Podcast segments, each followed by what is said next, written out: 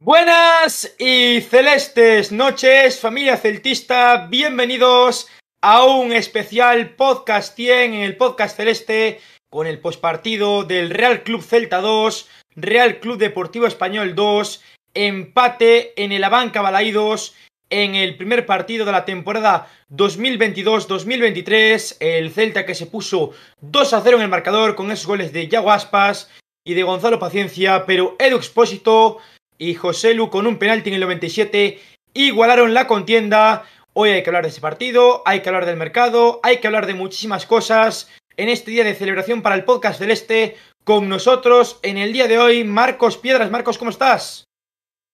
Pues encantado de estar aquí un día más, hoy con este, como tú dijiste, día especial para nosotros, que es que alcanzamos los cien programas al frente del podcast. Una pena que no se haya podido celebrar este programa número cien como esperábamos todos después de ponernos los cero en Balaídos, pero muy contentos de estar aquí. Se viene un programa cargado de sorpresas, cargado de novedades y es un placer todos los días y hoy en especial estar aquí con todos vosotros. Con nosotros, desde el otro lado del charco, el hombre de la Lima Limón, el señor Eduardo Burga. Edu, ¿cómo estás? Hola, Javi. Muy contento de estar acá con, con ustedes, hablando un poco más de celtismo. Como lo dijo Marco, poco triste nomás por el resultado de ayer, pero con las ilusiones estantas, intactas perdón, y con mucha paciencia para que esta temporada nos vaya mucho mejor. Hoy en el mercado tenemos que hablar de un uruguayo y para hablar de un uruguayo tenemos que tener un uruguayo con nosotros, el grande de Emiliano Seijo. Emi, ¿cómo estás?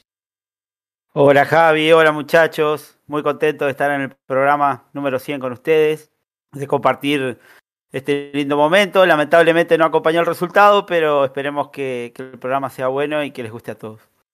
Con nosotros también, directamente del Celtismo Opina, el periodista de este podcast, el señor Pablo Verdeal. Pablo, ¿cómo estás?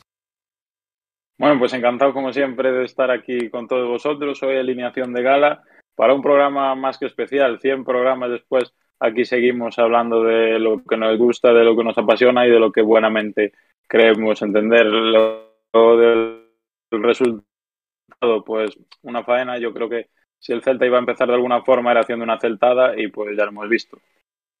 Y con nosotros el hombre con más carisma de este programa, el hombre que ha contribuido y en gran forma a llegar a estos cien programas y con este éxito, el señor Afou Celta. Afou, ¿cómo estás? Pois a gusto, y non sei se é certo do que acabas de decir, pero seguramente non, ¿eh? Pues nada, vamos a empezar hablando de este partido, de este Celta dos Español dos, para iniciar la temporada veintidós veintitrés. Emi, tus impresiones del partido. Bueno, la verdad que el, el partido se nos escapa en los últimos minutos, eh, debido a quizá unos errores puntuales. Eh, realmente yo, siendo pesimista, pensé que el Celta iba a perder este partido. Realmente no lo veía muy bien preparado de cara a, a, al inicio de, de liga. Realmente no lo veía preparado principalmente por, porque las últimas incorporaciones fueron muy, muy prematuras y se dieron casi al inicio, pero realmente eh, siendo un poco positivo, vi, lo, lo vi bastante bien en el sentido, o sea, siempre pensando que las incorporaciones fueron muy, muy cercanas. Sin embargo, eh, los fallos puntuales nos llevaron a solo obtener un punto, se nos escapa un partido increíble y, y que realmente eh, son errores que tenemos que cometer al inicio de liga y que no se pueden perdonar eh, de aquí a, a un tiempo, a más o menos a... a los primeros diez partidos quizás. Así que bueno, eh, realmente me enoja un poco porque me ilusionaba ganar, eh, ganar el primer partido, pero creo que hay detalles que lo vamos a ir analizando con el tiempo, con, en el correo del programa, pero realmente eh, antes que no haber sumado es preferible haber ganado un puntito. Edu, tus impresiones. Eh, bueno, empezamos muy a tope, la verdad es que la ilusión se dispara un poco cuando le mete seis cero al equipo árabe este de Vanegas y de Krychowiak. Pero viéndolo visto, esto es un equipo en construcción. Efectivamente, como dice Emi, eh, nos falta mucho rodaje y acoplamiento entre las, los engranajes del equipo. Eh, con el dos cero, la verdad que uno se ilusiona y ya dices, el, el partido lo tiene cerrado, pero lamentablemente después un error en defensa hace que el Español se vuelva a meter en el partido, y en los minutos finales pues un error que, bueno, lamentablemente pues por, por cuestiones de fortuna en realidad pues este, le da la posibilidad al Español de empatar, ¿no? Queda la sensación sí de que hemos perdido dos puntos, pero nada, mirar hacia adelante, mirar la próxima fecha y la verdad que con, con la máxima ilusión a tope para poder eh, mejorar en el juego y el Chacho pues pueda tener el equipo ya en condiciones.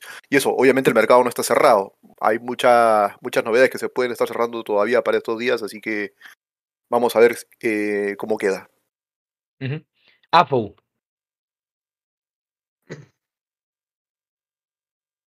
Un partido hostia difícil de analizar desde mi punto de vista, porque eh, é un clásico partido onde se o gañas, e poidose gañar perfectamente, mm, seríamos terriblemente resultadistas cando as conclusións para min non son realmente nin boas, nin eu, eu non saco boas conclusións, boas acertadas, boas sensacións, creo que, en fin, que que que non, o sea, que o Español nos ganou por erros puntuais, o sea, nos empatou, perdón, é que sabe derrota isto.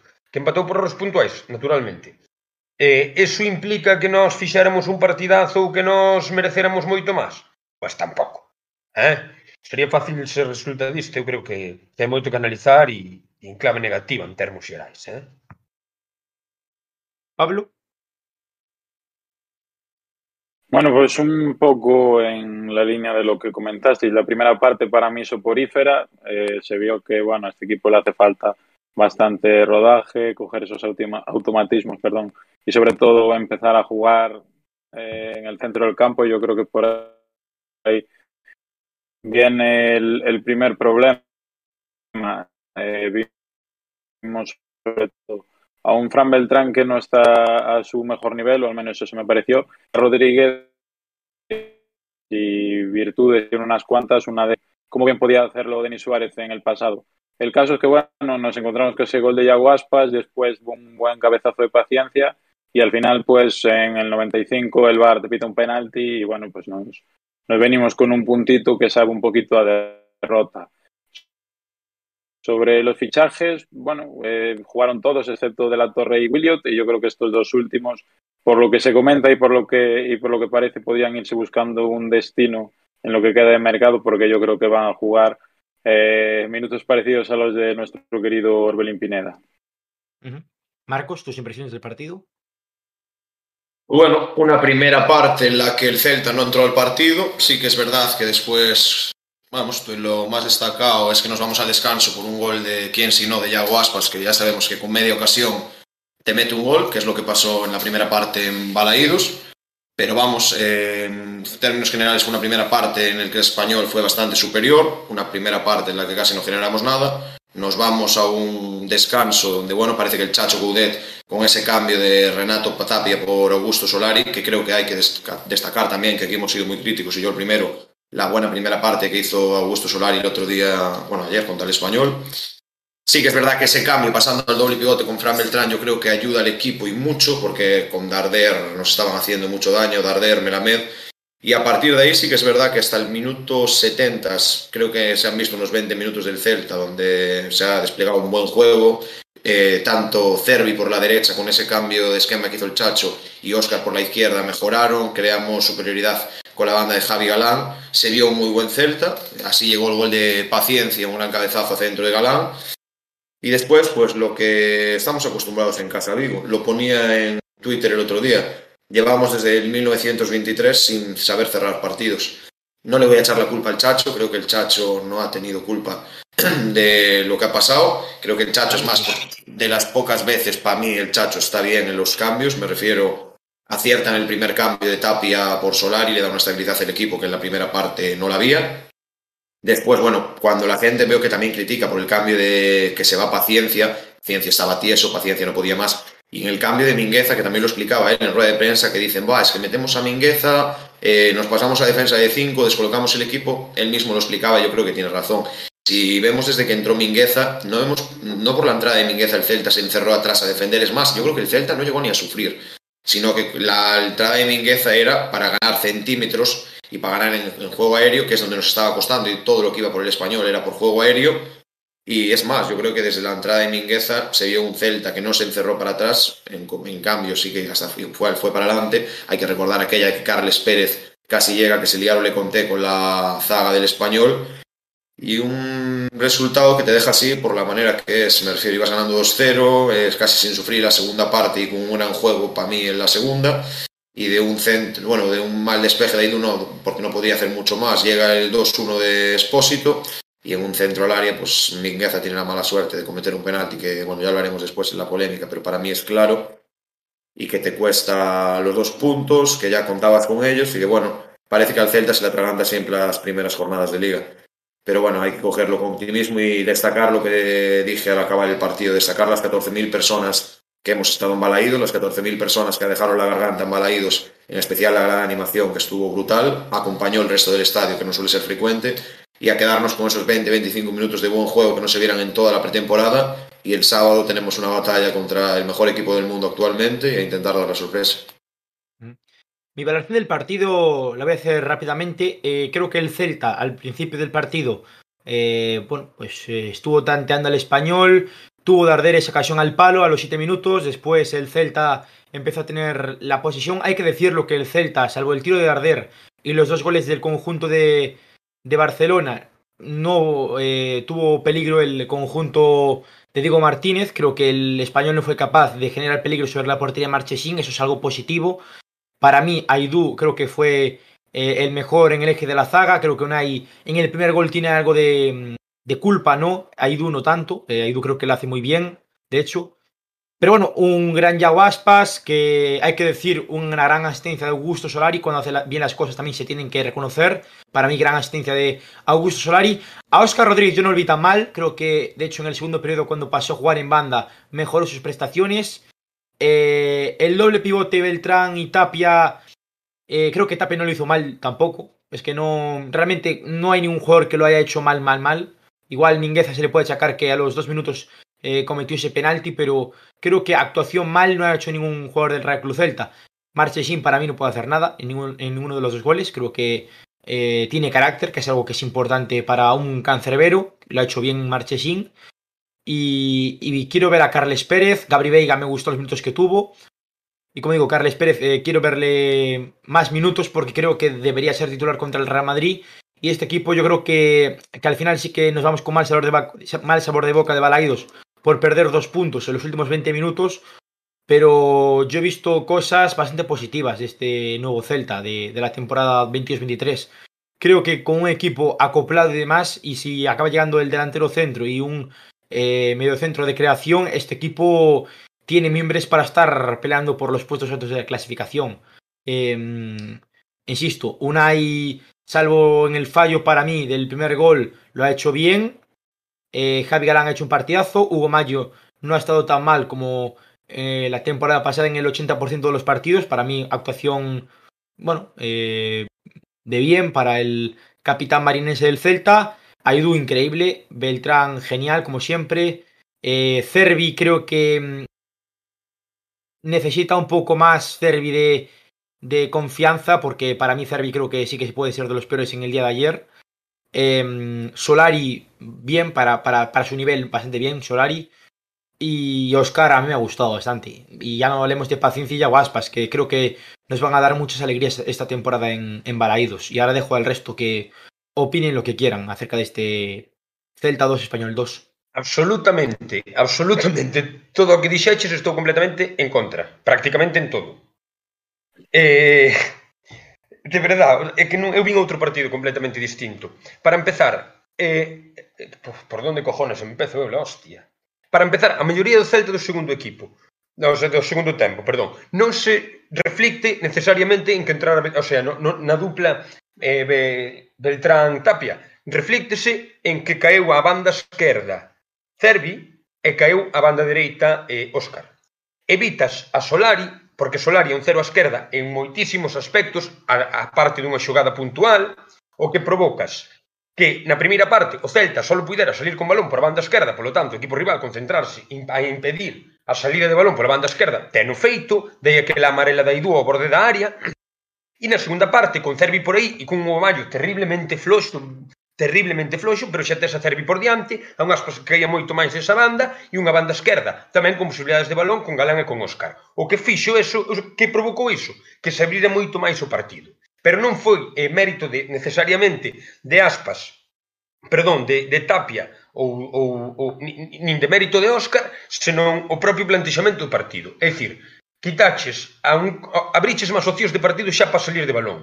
De feito, nesas non tapadas de balón, a segunda parte, podemos ver como eh, eh, Galán percuteu moitísimo máis, dando incluso un centro de gol. Foi precisamente porque o Español non se tuvo que centrar simplemente en defender a banda esquerda do Celta, senón que se tiña que encargar de defender eh, outros aspectos da área. E conseguimos sair incluso tocando o balón por a, por a parte dereita. Recordo un par de xogadas así por encima, donde Cervi eh, e, e Iago permutaba constantemente. Para min esa foi a chave da maioría do Celta. En que empeorou o Celta? En que entrou un rapaz que lle chaman Carles Pérez, que está fora de ritmo. E pouco se fala, pero o balón, o sea, o, a, o, o, creo que foi Galán, ou non, non sei quen foi realmente, non, non o recordo, mete un pase ao dianteiro. O dianteiro, neste caso, era Carles. Anticipa o central. E aí descolocas absolutamente todo. A xugada nace dunha pérdida de balón do teu central, que moitas veces é onde está o fútbol, ou seja, as ocasións claras de fútbol, o desorde no equipo contrario, na perda da pelota. En este caso perdeu unha Carles Pérez, ben por falta de ritmo, ben por, por, por porque non é un tipo que corpulento, feito iso, ou ben por lo que sea.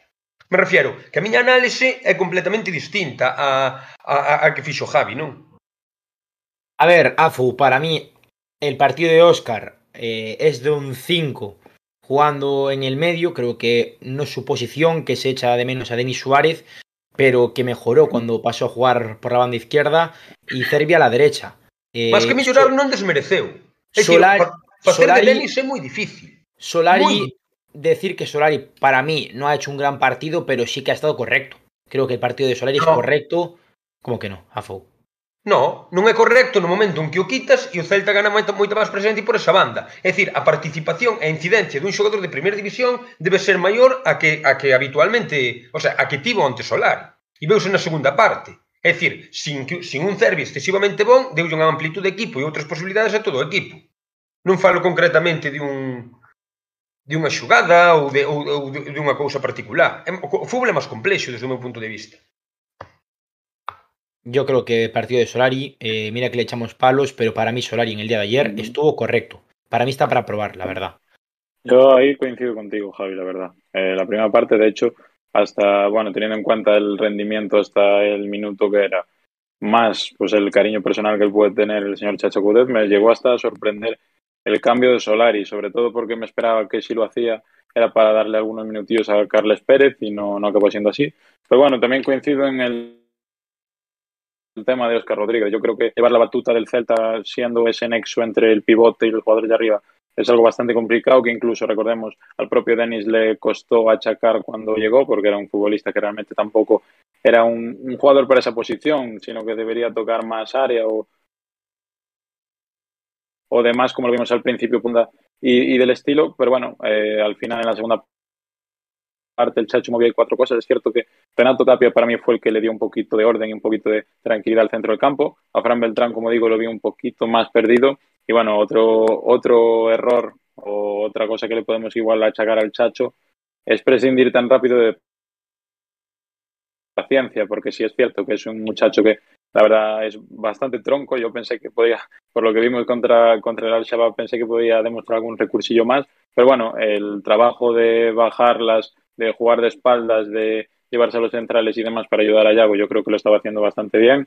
Luego por encima eh, gana por alto y, y te mete ese golito, y al final pues cuando igual tenías que mandar pelotazos arriba, además que claro, sí que vimos con esa, con esa carrera de Carles Pérez que comentabais antes, pues no teníamos un delantero al uso. También me acabó sorprendiendo en el último tramo del partido que, bueno, cuando ya están con todos, con los cinco defensas, ver a Hugo Mayo de prácticamente, bueno, sin prácticamente, carrilero derecho, y en este caso dejar a Mingueza central. Yo creo que ya estábamos todos avisados de que al bueno de Mingueza lo que son las espaldas y demás le cuestan un poquito más.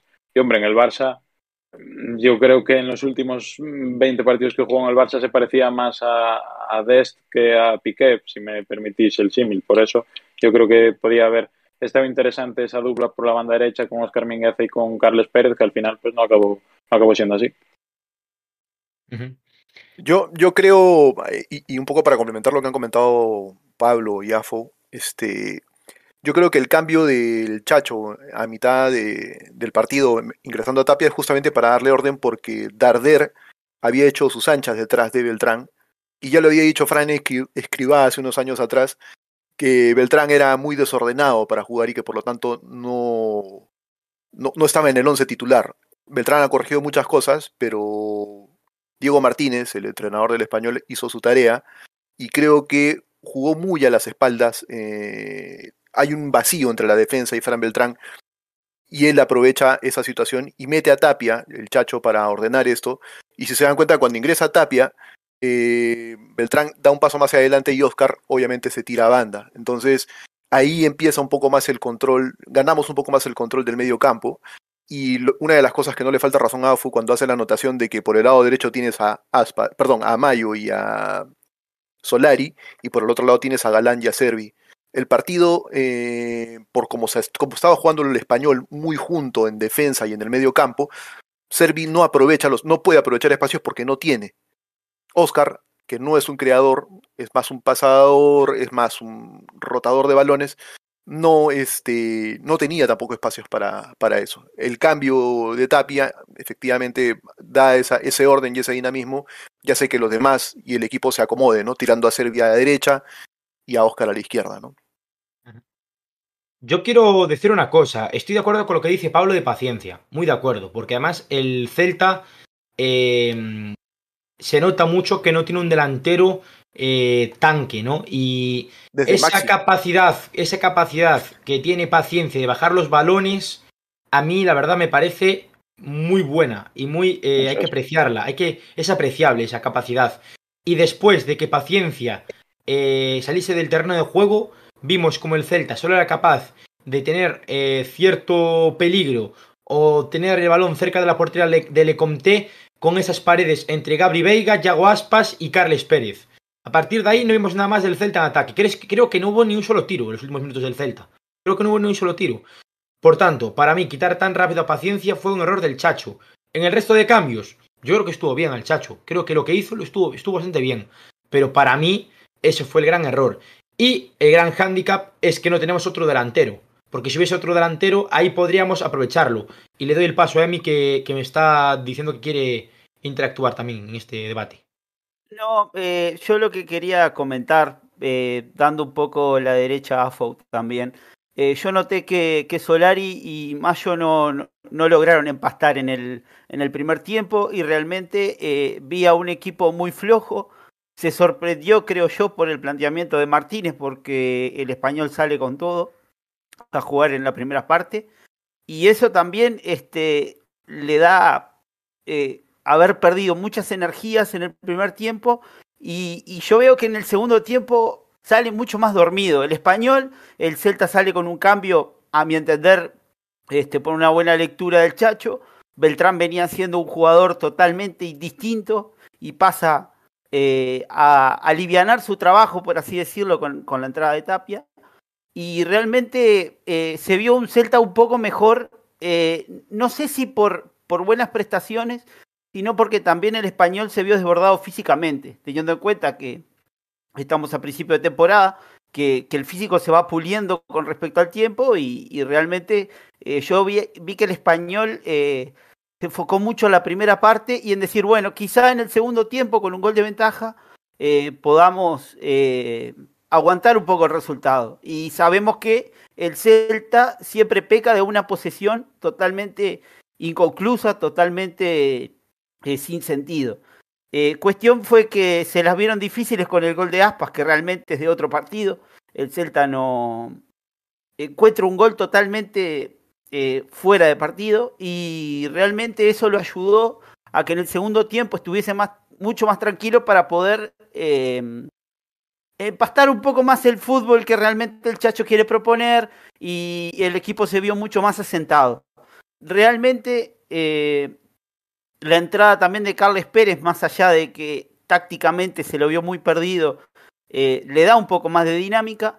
Sin embargo, yo creo que el Celta es un equipo que cuando no tiene la pelota no sabe qué hacer y no se sabe defender. Entonces, Para mí la cuestión está ahí, en que el Celta no se sabe defender y por eso el partido termina en dos errores puntuales y el equipo eh, del Español llevándose un punto que el, quizá no, se, no tuvo tantos merecimientos. O sea, un equipo del Español totalmente cansado físicamente nos gana mediante una, un planteamiento táctico muy bien hecho, un partido en el que el Celta comete dos errores. Y son errores que, como dije hoy, se pueden cometer ahora, pero que después no los podemos cometer. Entonces, cuestiona todo esto. Yo particularmente eh, creo que el cambio de Paciencia fue por, por falta de físico. Yo quizá me hubiese gustado verlo más a Lucas de la Torre para que el Celta tuviese más el balón y se defendiera con balón. Porque yo creo que el Celta, cuando no tiene el balón, no se sabe defender. Entonces me parece que ahí hay un error del Chacho. Yo quizá no le hubiese puesto a Gabri Veiga. Quizá eh, hubiese puesto a, a Luca de la Torre para tener un poco más de posesión. Quizá buscar un balón, un, un pase un pase muy bueno, un pase largo, una diagonal a, a Carles Pérez, que en velocidad intentara cerrar el partido.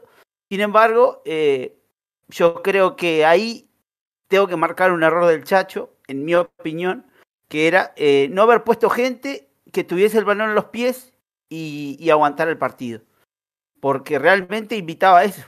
Estábamos con dos goles de ventaja. Entonces eh, yo creo que en síntesis eh, hay mínimos errores del Chacho y, y estoy un poco de acuerdo con Afo de que de que algunos jugadores este, no tuvieron a la altura. Por ejemplo, a mí me parece que Solari eh, hizo un buen partido en el sentido de que actuó en la jugada del primer gol. Después, en lo que fue los cuarenta y cinco minutos que estuvo en cancha, no hizo absolutamente nada, pero nada. Y tácticamente es el jugador que quizás es el más flojo de todo el plantel. Eh, si nos ponemos a comparar en el historial futbolístico, en la edad, en, en lo que sea. Eh, y a mí me parece que Hugo también, eh, entre los dos, hicieron un mal partido. Yo no vi al Celta atacar por derecha en ningún momento. Y eso realmente... La segunda parte, la segunda parte sí. Sobre la todo segunda parte, no. Exactamente, porque digo, envías a Oscar eh, a, a banda. Oscar, bueno, intenta... Eh, es, es un poco peligroso porque vos le das un espacio y él patea al arco y quizá pueda aparecer un gol. Pero quizá se, se notó mucho la incomodidad de Hugo en, en tener que estar con Solari y se nota que realmente entre ellos no hay una buena química dentro del equipo, eh, de, dentro de lo que es un partido como el partido que se planteó ayer. Eh, después, eh, en, en el tema de Paciencia, me parece que él no hizo un mal partido, me parece que la, eh, la acción de pivot es importantísima, principalmente cuando tenés un jugador como Aspas, que sabe rematar a arco, cuando tenés un jugador como Oscar Rodríguez que le pega de treinta metros y se hace un golazo. Entonces, me parece que lo principal de Paciencia es que sepa pivotear. Después, bueno, si sabe definir o no, también es un plus. Se notó que en la, en la jugada del segundo gol fue muy inteligente, pero realmente eh, me parece que para el, para el tiempo que está en el Celta y para lo que jugó, me parece que el partido fue muy correcto. No me gustaría a mí que la dirigencia se descanse en el buen partido de Paciencia para decir, bueno, no traemos ningún nueve más y nos quedamos con lo que tenemos. Realmente es necesario tener más recursos a la delantera para justamente, si pretendemos tener, al menos alcanzar la zona europea, intentar, bueno, eh, ganar un poco más de puntos, este, convertir más goles respecto a la temporada anterior. Y bueno, me parece que eso sería todo. Yo quiero destacar también que, bueno, hablaremos ahora en un rato en, en la polémica, ¿no? La actuación del árbitro Ortiz Arias, que para mí fue bastante casera. Fue un arbitraje que, hay que decirlo, fue permitió mucho, fue muy permisivo con las entradas del conjunto perico, ¿no? Y creo que el arbitraje de Ortiz Arias fue bastante malo. Pero en todo, en todo anticasero. Sí, sí. Fue muy turista. Sí. La verdad es que no fue muy, fue muy buen comentario por propio. Sí, es verdad que vamos a ver, yo creo que... Y hay bueno, que decir una cosa, de, de Ortiz Arias, eh, no nos pitó el penalti de Paciencia, que para mí es un penalti claro, hay que decirlo, pero bueno. A mí en directo no, a mí en directo no me pareció, sí que es verdad que hay una repetición, pero es que no se ve bien, entonces no sé. Sí. Me refiero, no sé. deja muchas dudas, porque al fin y al cabo es una imagen que te muestra que vale, que es en un salto, que saltan dos, que puede haber un codazo, tal, pero no se ve claro. Y a ver, sí que es verdad que es un árbitro que tiene bastante chulería, que es un árbitro que, bueno... Pero no entiendo, el término, el término casero no es para designar algo malo, ¿o es al revés? Hombre, no, casero, no, casero es para decir si, si el pita a favor del de casa. Ah, bueno, también es verdad. Sí, claro, por eso casero, si no sería, no sé... Otro claro, término. Pues al revés, es al revés. Sí, sí. Yo lo noté muy sudamericano al, al árbitro del partido. Lo, lo vi muy permisivo. Hubo, hubo faltas que, que quizá eh, aquí en Sudamérica no se cobran. Eh, no, noté sí. que, que jugabas muy, muy, al, muy al roce, que él no las cobró. Y, y realmente me sorprendió porque en un momento me, me, me empecé a molestar porque... Son jugadas que, que, que, que, que cortan, que yo me acuerdo puntualmente de una que, que el, el Español sale a marcar una salida del Celta y, y, y gana la pelota con una falta. Y realmente no, no, no entendí porque yo estoy acostumbrado en España a ver otra cosa. Realmente lo, lo vi muy diferente, porque en España se cobran casi todas las faltas. Este tipo lo vi, me, me sorprendió muchísimo, también me enojé mucho porque... Porque había, había jugadas puntuales que tendría que haber, que haber cobrado. Es más, hubo amarillas que tendría que haber sacado y realmente no, no sacó. Lo, lo, lo, gracioso de mí, lo, lo gracioso de mí es que parecía un partido de Liga Argentina, ¿no? Eh, se repartía mucho y a, a pesar de eso se sacaron ocho amarillas. El Celta recibió cinco y, nosotros, y el Español tres, pero aún así el árbitro o sea, guardó unas cuantas todavía. A ver, eu non creo que eu non creo que o árbitro fora fundamental para marcar o resultado. Creo que o resultado marcou o partido, é dicir, o xogo, etcétera. Se é certo que o árbitro, en caso de dúbida, pitaba para o Español. Houve unha xogada paradigmática maravillosa no que non se sabía para onde iba o árbitro, ou sea, nunha xogada de banda, sin máis, un saque de banda. O árbitro mirou po, po, po Linier, o Linier mirou po árbitro e en caso de dúbida, os dous dudaron, naide tal, e o Linier señalou a prol do Español. O cal non é non foi determinante necesariamente a historia. Pero, pero, bueno, sí que é certo que condicionou bastante eh, moitas das accións. A Hugo Mayo, amosoi un, un cartón amarelo ao pouco tempo de comezar por un codazo, non se soupo máis de amarelas por codazos, e Hugo Mayo condicionou todo o partido. Non sei se me explico. Sí, eso é verdade. Eso, o sea, non, non é que, que, que... O resultado para min, en termos xerais, foi xusto. É dicir, o, o Celta acojonouse co dous cero, o Español veuse arriba, empatou, nós non tuvemos tampouco ocasións claras, non houbo tiros a porta, etcétera. O Español tampouco, para min un empate, quizás é un empate xusto, a pesar de ir gañando dous cero nun primeiro momento, non? Sí. Pero bueno, sí que é verdade que o colexado era para pa, pa salir con asubiado dali, por eso, por esa razón, por a falta de criterio. Bueno, si os parece, para seguir desmenuzando este partido, vamos a ir con los datos del encuentro, o sea que vamos a analizar... Eh, mediante los datos de este Celta dos Español dos, lo que ha sido un poco más eh, pues el apartado estadístico, ¿no? De este primer encuentro del Celta en esta temporada veintidós veintitrés. Perfecto. Eh, bueno, vamos con los datos. Estamos con... Eh, se muestran un sesenta por ciento de posesión a favor del Celta y un cuarenta por ciento de posesión a favor del Español. Es un poco lo que comentaba, si no me equivoco, Emi y Pablo hace un momento atrás, que efectivamente abusamos mucho del pase y de jugada intrascendente. Tanto el primer y el segundo tiempo la posesión fue mayor para el Celta, pero sin embargo, digamos, en el juego en general no gravitó mucho. En duelos ganados, nosotros sesenta y uno, el Español sesenta y ocho. Eso es una muestra de un poco de intensidad en, en cuanto al juego y friccionado. Tiros a puerta. Eh, ocho tiros eh, por parte del Celta, tres a puerta, diez del Español, dos directos a puerta, tres corners para cada uno, un fuera de juego marcado para el Celta, cero para el Español. El volumen de pases, cuatrocientos cuarenta y tres para nosotros y doscientos setenta y dos para la visita. En balones perdidos, ciento cincuenta y uno y ciento cuarenta y nueve. En balones recuperados, sesenta para nosotros, sesenta y cinco para el Español. En paradas, Eh, ninguna eh, por el caso de Marchesín y una eh, por el lado del Español, el remate de Tapia que en dos tiempos el portero del Español ataja, eh, en faltas diecisiete eh, y para nosotros y quince marcadas contra el Español, en tarjetas amarillas como les decía, cinco para nosotros y dos para, para el Español. Esto en cuanto a, a datos del partido. Quiero hacer hincapié en eso del, de las paradas, porque para mí el gol de Yago Aspas es de bella factura, es un gran eh, pase de Augusto Solari de cabeza, y como prácticamente sin ángulo bate a Le Comte con esa puntera de la bota, es de talla mundial. O sea, creo que Yago Aspas este año volverá a estar cerca de los veinte goles. Eh, tiene treinta y cinco años y sigue marcando goles partido tras partido. Me parece increíble. Se le da muy poco mérito desde la prensa nacional lo que hace el, el astro moañés, ¿no? Y, y bueno, me parece un gol de bella factura. Y el, el gol de Paciencia, como remata en el segundo palo a prácticamente la escuadra de cabeza, es un auténtico golazo. Para mí los goles del Celta son de bellísima factura. Poco puede hacer ahí el cancerero francés del Español. Y, y bueno, eh, la posesión, eh, de hecho, apuntaba Alex de Llano que en la primera parte el Celta tuvo un cincuenta y cinco por ciento y tras el segundo gol el Celta tenía un setenta y dos por ciento. O sea que el Español al final, en esos últimos veinticinco minutos, consiguió recuperar hasta, el, hasta dejar la posesión en sesenta a cuarenta, ¿no?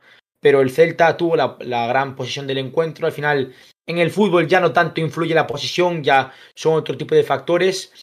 Pero, pero bueno, eh, o, o cual, creo que el Celta manejó el, el ritmo del encuentro. É, é curioso, é curioso porque volvemos ás dinámicas do ano pasado. Tes a pelota e non sabes facer con ela en ataque. Que facer con ela en ataque? No sentido de que o Celta é un equipo que se atopa cómodo con balón, sempre cando quedamos cero cero e ninguén te presione. Que, eh, refírome, tes o sesenta por ciento de presión e que? Íbamos gañando dos uno e intentábamos en moitas xugadas que sobre todo Tapia, que tende a presionar hacia diante, etcétera, este, conseguimos avanzar, conseguimos plantarnos no, no, no campo, en campo contrario. E, e, e o Celta tendía outra vez a volver atrás e intentar buscar pasos de seguridade, é dicir, defender con balón. Para defender con balón, podes defender con balón se tes a Pirlo, se tes a, a Xavi, se tes a non sei quen. Pero non sei se o Celta hoxendía, con Tapia, Beltrán, Aidoo e Núñez, eh, eh, eh, sálvese Beltrán, e pode defender necesariamente con balón. O mellor temos que defender como se defendía un pouco máis históricamente, é dicir, co balón máis longe da portería posible, que era cando máis seguridade tiñamos, estando todos por detrás da pelota. En canto tiñamos nosa pelota, era curioso porque parecía fútbol dos anos veinte. Collíamos a pelota, había unha cantidad de xente, un central calquera, dame igual, tiña a pelota, unha cantidad de xente por diante do balón como se tuvéramos cinco ou seis dianteiros, moitas veces sin mobilidade, moitas veces sin dar apoio, sin dar espacios. É dicir, temos un problema de, circul de circulación, de circulación de balón interesantísimo, importantísimo desde o meu punto de vista. Solo percute Galán realmente. E iso é unha jodienda para un equipo como o Celta. E si é certo que, por exemplo, no, no remate de, de, este, de, de, de Tapia, quen pivotou? Paciencia. Eu creo que esas, esas pivotacións poden, poden aportar moito un equipo sin demasiadas alternativas como o Celta. Por iso me gusta o perfil de Paciencia. A, a marxe do que rinda, que despois rendirá máis ou menos, pero eu creo que ese perfil era imprescindible para o Celta. Uh-huh. Eh, si os parece, vamos a ir ya con la pizarra, porque quiero desmenuzar los dos goles del Celta y los dos del conjunto de, de Diego Martínez. Vamos allá con la pizarra de este encuentro. Bien. Eh, antes, que, antes de la pizarra, lo único que quería comentarles era que después me gustaría que me dieran un análisis de, de Unai. ¿Qué les pareció Unai Núñez? Pero después este, de comentar los goles. Eh, bueno, vamos con la pizarra entonces. Eh, del... El empate, vamos a ir con el análisis del primer gol, el gol que, que convierte Yago Aspas. A ver si ahí me aparece la imagen. Eh, se nota un, un claro pase y una diagonal marcada por el tan polémico y tan este, cuestionado Augusto Solari, eh, el cual este, se dirige hacia el centro de...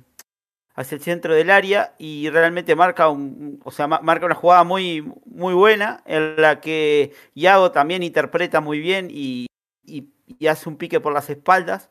Este, a ver si, si avanza un poco la imagen. Ahí se nota la, el, la asistencia de Solari para Yago. Yago gana en velocidad, que realmente con, con la edad que tiene, tiene un físico privilegiado y ayer se, se lo vio muy... muy bien en el partido y define realmente muy bien ganándole al, al central de, del Español, ganándole este en, la, en velocidad y definiendo casi sin ángulo. Realmente yo no podía creer eh, cómo el, el, el arquero del, del Español se come ese gol porque estaba muy bien parado y, y, y si no sé si ustedes llegan a ver, pero la pelota pica con efecto y, y, y es increíble cómo entra. La, la verdad que es, es un gol muy... muy exquisito, muy bueno y, y, está, y está genial que Yago comience la temporada este, convirtiendo. Una muy buena jugada y una muy buena interpretación tanto de Yago como de, como de Augusto Solari.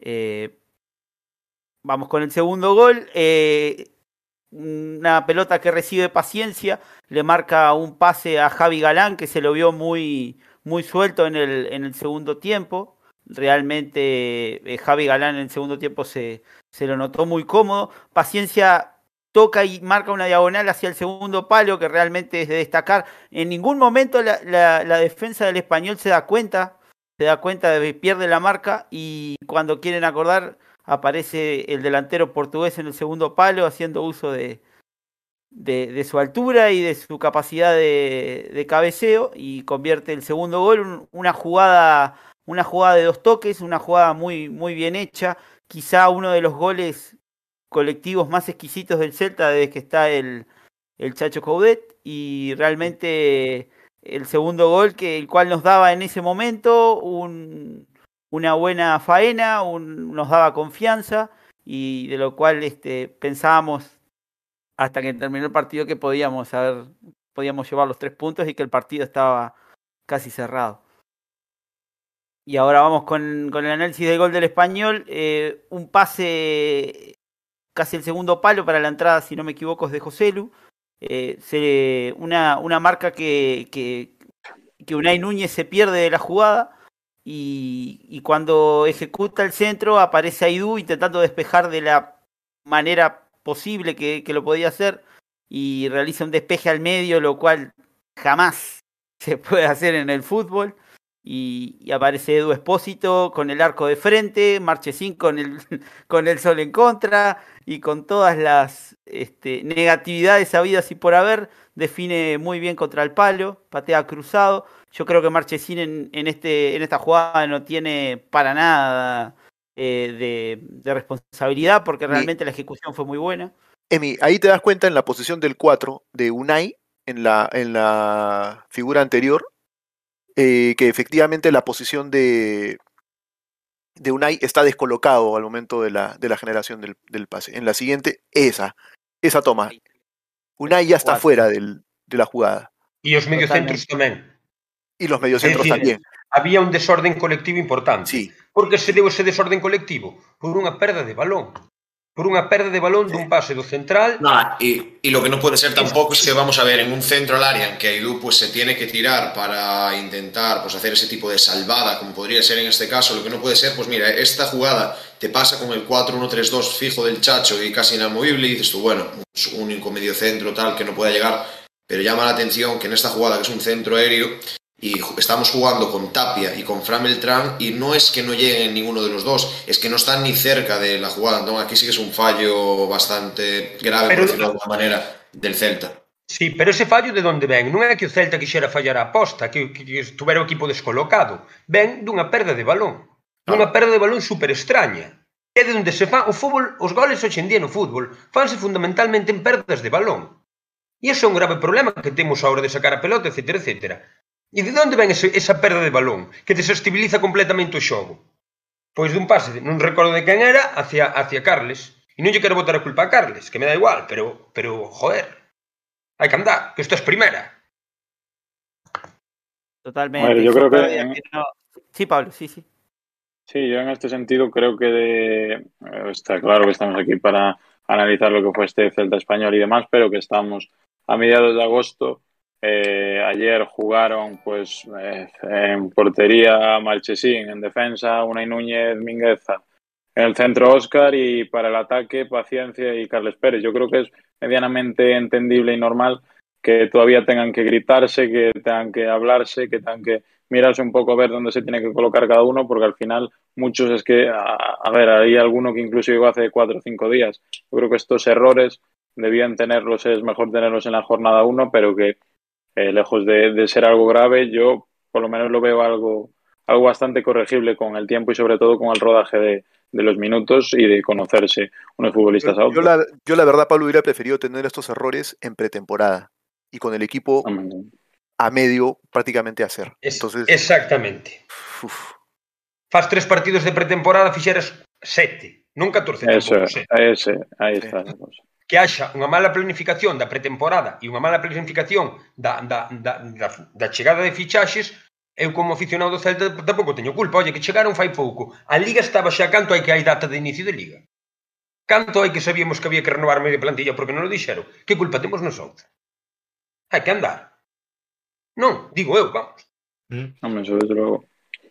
Bueno, aprovecho para decir que lo que también tiene que renovar alguna gente es el corte de pelo, ¿no? Y qué mejor sitio que hay en esta provincia de Pontevedra, en Bruno de Roxbarber, en la calle eh, Méndez Núñez seis Bajo, en Cangas. El número lo tenéis ahí en la descripción para poder reservar vuestro corte de pelo. Y además, la mejor web de información del Real Club Celta, infocelta punto com, donde tenéis los pósters, tenéis todas las fotos de la plantilla, toda la información, el plan de trabajo, toda la información que necesitéis saber sobre el conjunto líbico. Además, Afou Celta, una vez a la semana, publica pues un artículo de opinión donde bueno, pues habla de diferentes eh, cosas. Publicaba, últimamente está un poco vago, últimamente está un poco vaguete en ese sentido. Bueno, pero infocelta punto com y Bruno de Rox Barber son los patrocinadores oficiales del podcast Celeste. Y seguimos con el análisis de la pizarra, Emi. Dale, perfecto. Seguimos con el, con el análisis. Eh, y bueno, y aquí está la, la jugada del segundo gol de, del Español. Un penalti muy bien ejecutado por, por Joselu. Realmente eh, no pensé que Joselu le iba a pegar eh, casi al medio. Yo pensé que iba a definir eh, más cruzado. Creo que realmente Marchesín eh, hace la lógica y, y bueno, no, no sé, re, realmente no de, desconozco el historial de Marchesín con los penales, eh, pero me acuerdo que en la temporada pasada estábamos muy, estábamos muy respaldados por, sí. por Matías Dituro. Sin embargo, eh, creo que Marchesín eh, hizo la lógica, eh, Joselu remató, festejó el gol. Me molesté muchísimo con Joselu, pero eso ya es otra historia aparte. Y bueno, con esto eh, finalizamos el, el análisis de la pizarra del Celta Español dos a dos. Bueno, pues hasta aquí este análisis de la pizarra de Emi, de este, como decimos, el Celta dos, Español dos. Y en cuanto a la polémica, creo que el penalti eh, que se hizo eh, en el último minuto de Mingueza, todo el mundo cree que es bastante claro que es un penalti que se tiene que señalar, el noventa por ciento así lo, lo opina, pero es verdad que trajo la polémica que también hay que desmenuzar. Pues sí, hay que desmenuzar la jugada polémica. Yo antes de entrar en la polémica del partido, que esa ha sido bastante poca, pero bueno, es la que cuesta, quería decir una cosa por lo que comentaba Emi, y es que al acabar el partido ayer vi un tuit que comparto y mucho de Alberto Estevez, periodista joven de Vigo, en el que decía que hay ciertos delanteros que además son canteranos y que no han tenido ni tienen la educación suficiente para respetar el escudo. Los nombres y, ya los, y los apellidos ya los sabemos. Alberto no lo decía, pero queda claro y lo digo ya ahora que no haya pasado. Me alegro de que Joselu no haya firmado por el Celta. Me alegro de que haya futbolistas que sí de verdad sientan el escudo del Celta, y lo que me quedó claro ayer, y que ya lo tenía medio claro antes, es que Joselu no tiene ningún respeto, ningún cariño por el Celta. Y ya con temas aparte, vamos a ir ya con la, con la polémica del partido, con ese penalti. Pero, pero, pero tampoco, ¿qué, te, ¿qué ten de malo que un xogador marque un gol e celebre? Que tampouco teño tan claro. No o tipo marca un gol no minuto noventa e sete, me cago na hostia, un profesional, cantos hai non sei que non está por Vigo, quero dicir, tampouco é unha cousa como... O sea, que sí, que, que podemos criticar y todas esas vascas, joder, pero no sé hasta qué punto es tan como para matarlo. Ojalá estuviera con nos, la hostia. No, no, yo, yo, no considero, yo no considero que haya que matarlo, es más, cada uno con su, bueno, con su persona o con sus decisiones hace lo que le da la gana. Lo que pasa que a mí me jode, sinceramente, que un jugador que se las da de celtista, un jugador que supuestamente es canterano, que siente el escudo, celebre, yo entiendo que un gol en el noventa, pues bueno, lo tienes que celebrar. Yo no veo mal que lo celebre discretamente. Ahora, celebrarlo como lo celebra ayer Joselu. Y es más, si me pongo a compararlo, hoy que está los rumores, y bueno, que ya hablaremos después en el mercado, Maxi Gómez la temporada pasada nos mete dos goles, y Maxi Gómez, estando en el Valencia en una situación precaria, en una situación mala, tiene un respeto por el club que le dio la oportunidad de dar el salto a Europa, y los celebra claramente, pero con mucha cautela, con mucho respeto hacia el club que le dio la oportunidad, Y más, más, más, lo celebra, pero sin faltar, yo creo, que el respeto al escudo. Y me jode que un canterano que está ahí en gran, gran parte gracias al Celta y por muchas cosas más, le falte para mí la respet el respeto al club. Es lo que dices tú, cada uno es libre de hacer lo que le dé la gana, y si lo quiere celebrar está en su derecho, le por él, el gol lo metió, pero creo que hay veces que hay que mirar de dónde vienes y tener un poco de respeto al... Eso, en eso, en eso estoy de acuerdo también, ¿eh? Marcos, o sea, Marcos, yo, dos posturas. Yo te, te quería también eh, acompañar un poco con, con otro dato. Como bien sabéis todos los grandes y fieles suscriptores del podcast Celeste, el otro día estuvimos en, en la tribuna hablando con vosotros, tenéis el vídeo ahí por, por el canal, y te digo que, bueno, eh, el celtismo a veces, se, no sé si se manifiesta celebrando un gol en el, en el minuto noventa y siete o no, pero eh, lo que pude ver yo allí cuarenta minutos después del final del partido es que hubo dos personas que ante la... bastante gente, había gente, bueno, entrando y saliendo de la tienda y demás, pero había mucha gente pegada allí a las vallas esperando a los jugadores.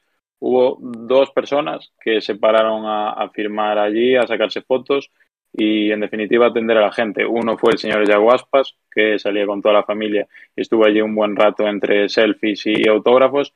Y el otro, el único que vi, fue el señor Joselu, con gente del Español. Sí, es cierto que había dos o tres, pero muchos aficionados celtistas, muchos niños que seguro que se fueron contentos pues con, con, con, esta, con este detalle. No sin insultos también por algún, bueno, algún personaje que ha pasado por allí, pero bueno, el señor Joselu manteniendo el tipo. Y ya te digo, eh, debió echar quince a veinte minutos con los, con los chavales allá a las afueras de Balaídos.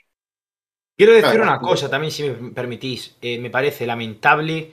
Eh, lo que hizo ayer el, el utillero del Español, encarándose con la grada de, de Río Bajo, haciendo cortes de manga y provocando a la afición celtista, tanto en el primer gol del Español como en el segundo.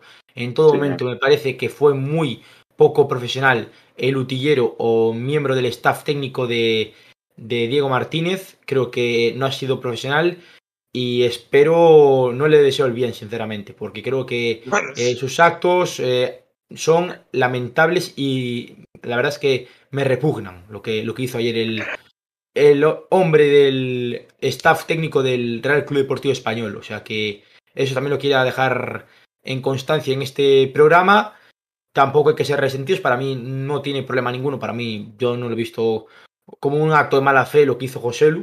Es un, una celebración como cualquier otro delantero. Es verdad que Maxi Gómez, cuando marcó los goles al Celta, pues pidió perdón y lo celebró también, pero bueno, creo que cada uno celebra los goles como le da la gana y eh, salvo que se te ponga a bailar en la cara, que eso a mí sí que me parece una falta de respeto, que es, vamos, eh, muy poco eh, profesional y muy poco ética. Para mí eso es fútbol, ¿no? No, no hay problema ninguno con que Joselu vaya al córner donde están los aficionados del, del Español y lo celebre. Para mí no, no hay problema ninguno. Problema no hay ninguno. Y ya, ya por terminar por este tema, hice la comparación con Maxi Gómez, porque es, bueno, es lo que salió hoy, pero por cerrar la comparación con que, bueno, cada uno hace lo que le da la gana, creo que sí que hay tipos de futbolistas. Ya sin irnos a Maxi Gómez, mira, Joselu celebra los goles, para mí y tal, bueno, yo considero que no lo debería haber hecho, es más, que creo que le falta el respeto a la mano que le dio de comer, pero ya sin irnos tan lejos, hay futbolistas y futbolistas. Y un futbolista que yo sí que admiro y que creo que no se ha sido nada justo con él es Borja Iglesias. Mira, Borja Iglesias, eh, cada vez que viene a Balaídos hay grandes pitadas a su persona. Borja Iglesias recibe insultos constantes. Borja Iglesias es un delantero que en el filial fue el mejor delantero quizás del filial de la historia reciente. Un delantero al cual no se le dio la oportunidad en el primer equipo por, bueno, ahora había gente mejor. Estaba Maxi, estaba Yago, pues bueno. Pero Borja Iglesias, después de recibir insultos por redes, después de venir a Balaídos y recibir pitadas, Borja Iglesias nos mete. Borja Iglesias siempre ha pedido perdón porque... aunque sabemos que la afición a veces es como es, tiene respeto al club, creo que Borja es celtista y sí que tiene memoria y no muerde la mano que le dio de comer. Es la comparación que hacía yo, que para mí, a nivel persona, y compartí el tuit de Álvaro Estevez, eh, o de Alberto, perdón, no de Álvaro, eh, hay futbolistas que no tienen respeto a, a ninguna institución y al club que les dio de comer. Pero ya por dejar ese tema atrás, nos vamos a la polémica, si nos lo pone el compañero Isma, para analizar ese penalti. Pues vamos a ver ahí, como podéis ver, minuto noventa y cuatro, casi noventa y cinco de partido, con todo Balaídos deseando que el señor Díaz de Mera pitara al final y un centro al área. Ortiz Arias. Ortiz Arias, ¿no era Díaz de Mera? No, Ortiz Arias. No, día, día de Mera es el otro, es verdad. Ortiz Arias, cierto, perdón. Eh, como podemos ahí ver, Ortiz Arias, que indica un penalti que para mí es claro, un centro al área en el que Mingueza, con el afán de despejar el balón, acaba golpeando a Joselu. Sí que es verdad que en directo yo pensé que no había nada, pero se ve en la repetición, en la foto que el V A R le enseña al colegiado, como Mingueza, en ese afán de despejar el balón, impacta contra la defensa de Joselu, o sea, contra la pierna de Joselu. Para mí, penalti, claro, no hay lugar a dudas. Sí que es verdad que hay gente que, bueno, ha entrado en lo de penaltito, de que en cámara, no sé qué, en cámara lenta parece más que cámara rápida.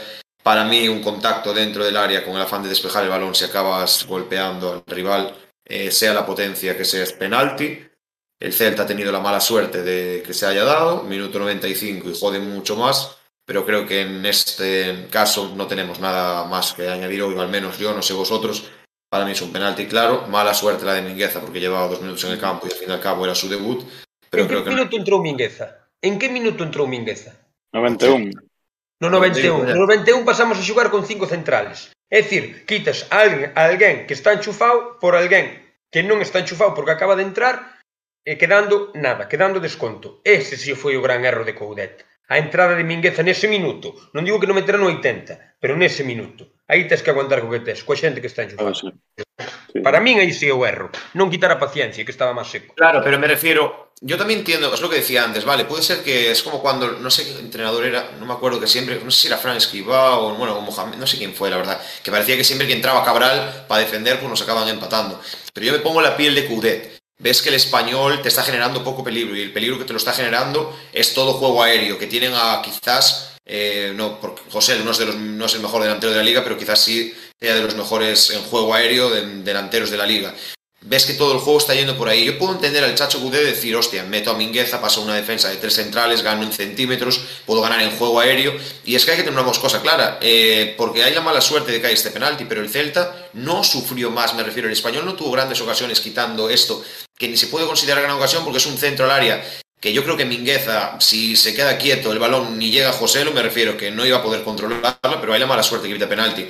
Así como llevamos una pretemporada y un final de temporada anterior siendo injustos, con, o sea, injustos, siendo críticos con el Chacho, y que bueno, que hay muchas cosas que hay que seguir siendo críticos, como comentamos el otro día la situación de Willy Tesweber, Luca de la Torre que parecía que sí, pero ahora ayer ya no tuvo ningún minuto, la gestión en otros aspectos, pero yo creo que al Chacho Coudet no hay nada que criticarle ayer. Lo único que se le puede criticar al Chacho, creo yo, es de que el Celta no entrara al partido de la mejor manera, pero sí que la reacción en el descanso me parece buena. Creo que, no sé si lo compartiréis vosotros, Franco Cervi para mí me gusta mucho más en la derecha. Sí que es verdad que también somos críticos con Franco Cervi en tema ataque, pero yo creo que hay que destacar también el trabajo defensivo que hace Franco Cervi en el Celta. Franco Cervi eh, abandona, como decís vosotros, si no me equivoco, los últimos minutos del partido, pero estuvo todo el partido presionando, todo el partido corriendo, eh, gener- le genera muchísimos huecos a Javi Galán. Yo que sí que... soy crítico a veces con Cervi, decir, hostia, nos vale cinco millones, eh, quizás en goles, asistencias, y vamos a números, no es que aporte una maravilla, pero sí que creo que se entiende muy bien con Javi Galán, que defensivamente, tanto él como Bryce el año pasado hacían una gran labor. Hay que ver cómo se puede acomodar, a, acomodar esa labor Carles Pérez en tareas defensivas este año, pero creo que Franco Cervi, para mí, no sé si lo dijo antes Javi, que no le había gustado, para mí Franco Cervi no hace un mal partido, al igual que la primera parte de Solari, soy sincero, físico, en intensidad, me gustó Solari, siendo, me gustó Solari teniendo en cuenta lo que veníamos de Solari y lo que nos podíamos esperar, nuestras aspiraciones eran nulas y a mí no me pareció una mala primera parte de Solari. Lo único que no me gustó y que sí hay que decir es lo de Paciencia. Yo creo que Paciencia hasta el gol estaba completamente desapercibido, como decía Pablo, nos esperábamos un delantero quizás con más movilidad, con más tal, pero bueno, era el primer partido, un Español que estaba encerrado también. Pero yo creo que en ese aspecto no hay nada que criticarle al Chacho. Y no sé qué pensáis vosotros del penalti, pero yo creo que no hay lugar a dudas de que es penalti, claro. Bueno, pues continuamos con este postpartido. Afou, Emi, no sé si eu, queréis eu, comentar algo. Eu, eu, eu manteñome na miña. Para min é un erro meter no noventa a, un, a, o sea, quitar a un tipo tan enchufado como estaba Franco Cervi, con mayor ou menor sorte, e meter a un tipo que ven que ven do banquillo no noventa e dous con, con, con intencións defensivas. Cando, se non estábamos pasando perigo, como ben decides, que necesidade. Me refiero, porque sales frío, non estás de tocar o balón, sales con incertidume, eres novo, debutas en Balaídos, ves dunhos, dunhas críticas de moitos haters. Dicir, creo que non se xestionou ben a, que, que, que Coudet non xestionou ben ese, ese cambio, para min. Para min, despois o de Paciencia, efectivamente, desde que saleu Paciencia perdemos moita visibilidade arriba, moita, moita alternativa arriba, pero vin a un Paciencia re, realmente reventado. Completamente reventado. Creo que había que cambiar por desgaste. Non creo que fora un erro do Chacho cambialo, senón é, o cambio ou se muere en el campo dunha insolación. Non sei, impresión miña. Sí, Paciencia non podía máis. Claro, ah, pero Marcos, ah, ah, quitando Paciencia lo que decía antes, pierdes esa opción del referente arriba. Claro, no tenemos otro delantero centro y el Celta pecó de ello, porque al claro, final quizás... no tuvimos más ocasiones de, de gol después de que se fuese Paciencia del campo. Tuvimos aproxima, aproximaciones a la portería de Le Conté con esas paredes, como decía antes, de Gabri Veiga. Tuvo una Gabri Veiga, de hecho. Y un, una Gabri Veiga, yo si no me equivoco, Carles Pérez y Aspas hacen una, lo que pasa es que no, no sé si claro, me acabaron un disparo. Ninguna muy... clara. Claro, ninguna no, que acaba, no hay una que acaba un disparo muy raso de Fran Beltrán, que casi no tiras. La recuerdo, pero no sé si fue con el dos cero o con el dos uno ya. Claro, no hay... Ahora, hay, hay muchos no, entrenadores que hacen ese cambio a última hora con la finalidad de perder tiempo, ¿no? O sea, y presumo que también por ahí puede haber ido el tema con, con el Chacho, ¿no? Pero entonces mete un canterano arriba y quita Aspas para perder tiempo. No metes a alguien tan imprescindible como un defensa sí, que anda sí. Otro equipo chucha. Sea por esa razón, me refiero. Justamente, el Celta, yo, yo insisto que el Celta se defiende con pelota, no se defiende eh, poniendo tres de las tres centrales no altos sabe. Para ganar pelota por arriba. No eh, eh, yo entiendo eso y, y, y, y por eso insistí en que Luca de la Torre para mí tenía sitio en este partido. Y, y no es por querer culpar a Mingueza porque la decisión ya está tomada y, y, este, y el error ya, ya pasó. Sin embargo, creo que Mingueza nos puede aportar mucho por, por la banda derecha. Creo que Mingueza en, en un, en un ochenta noventa por ciento puede lograr eh, una mejor performance este, comparado con Hugo. Y yo creo que como celtistas, más allá de remarcar el error y decir, bueno, vamos a aprender de esto y vamos a tratar de no cometerlos en los siguientes partidos, eh, es un error puntual y no tenemos que condenar al jugador por esto, porque realmente... Eh, Creo que en algún momento de la liga lo vamos a precisar y lo precisamos eh, mentalmente al cien por ciento. Y yo creo que Mingueza puede llegar a ser un jugador importante. A mí... Eu, encan, eu encanto voten a Coudet, sexa cando sexa, creo que Mingueza eh, vai acabar quitando o posto ao Hugo Mayo, estou convencido. Emi, non digo que voten no, a... Non digo no que voten esta temporada. Tú non apostarías, Emi, por, por Williot o por De la Torre...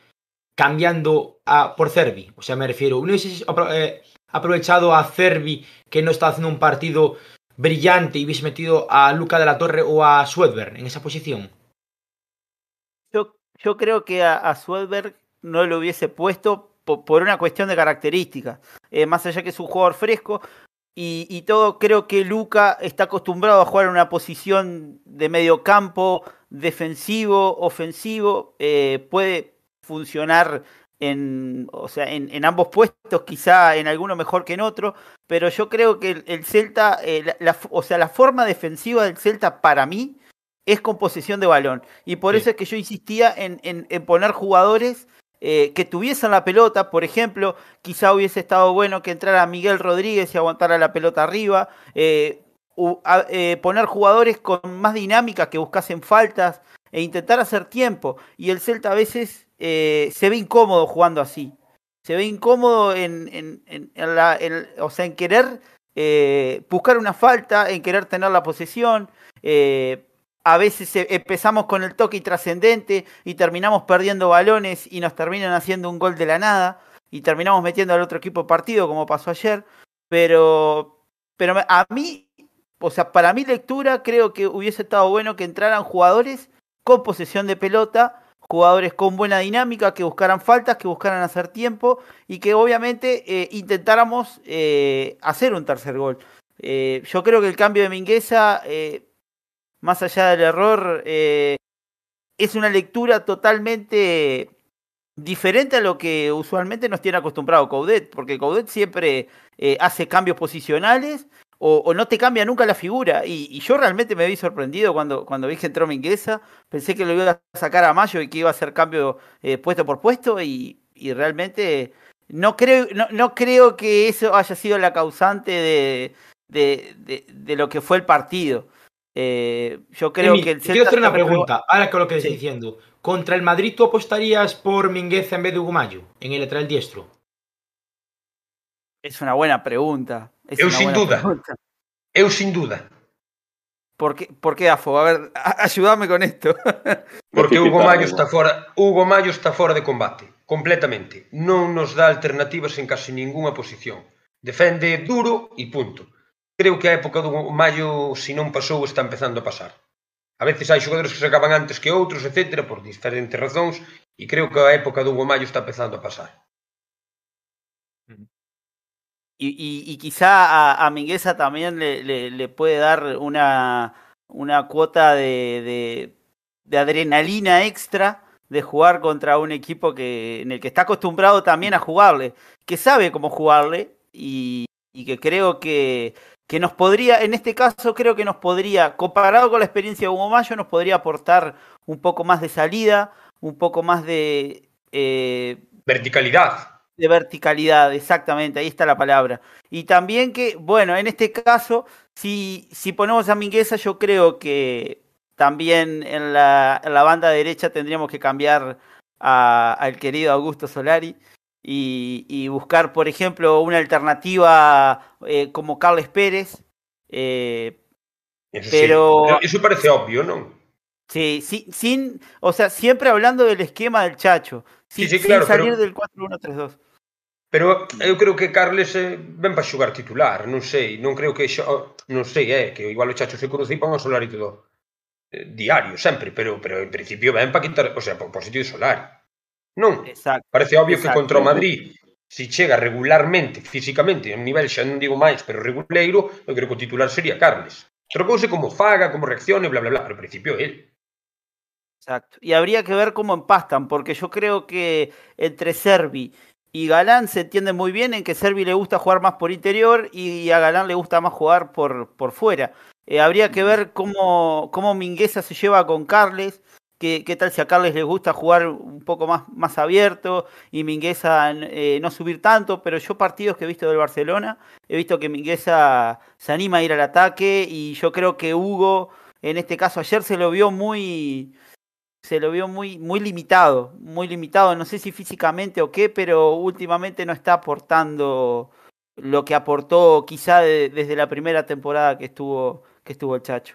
El futbolista que tenía que ser titular está jugando, fue suplente hoy en el Sardinero con el Villarreal B. Ahí se acaba todo típico, todo típico, mierda, todo tipo de polémicas en comparaciones Hugo Mayo, Kevin o si tiene que jugar Mingueza contra el Madrid. El jugador que debería estar jugando es el mejor lateral derecho que tenía el Celta en plantilla, que era Sergio Carreira.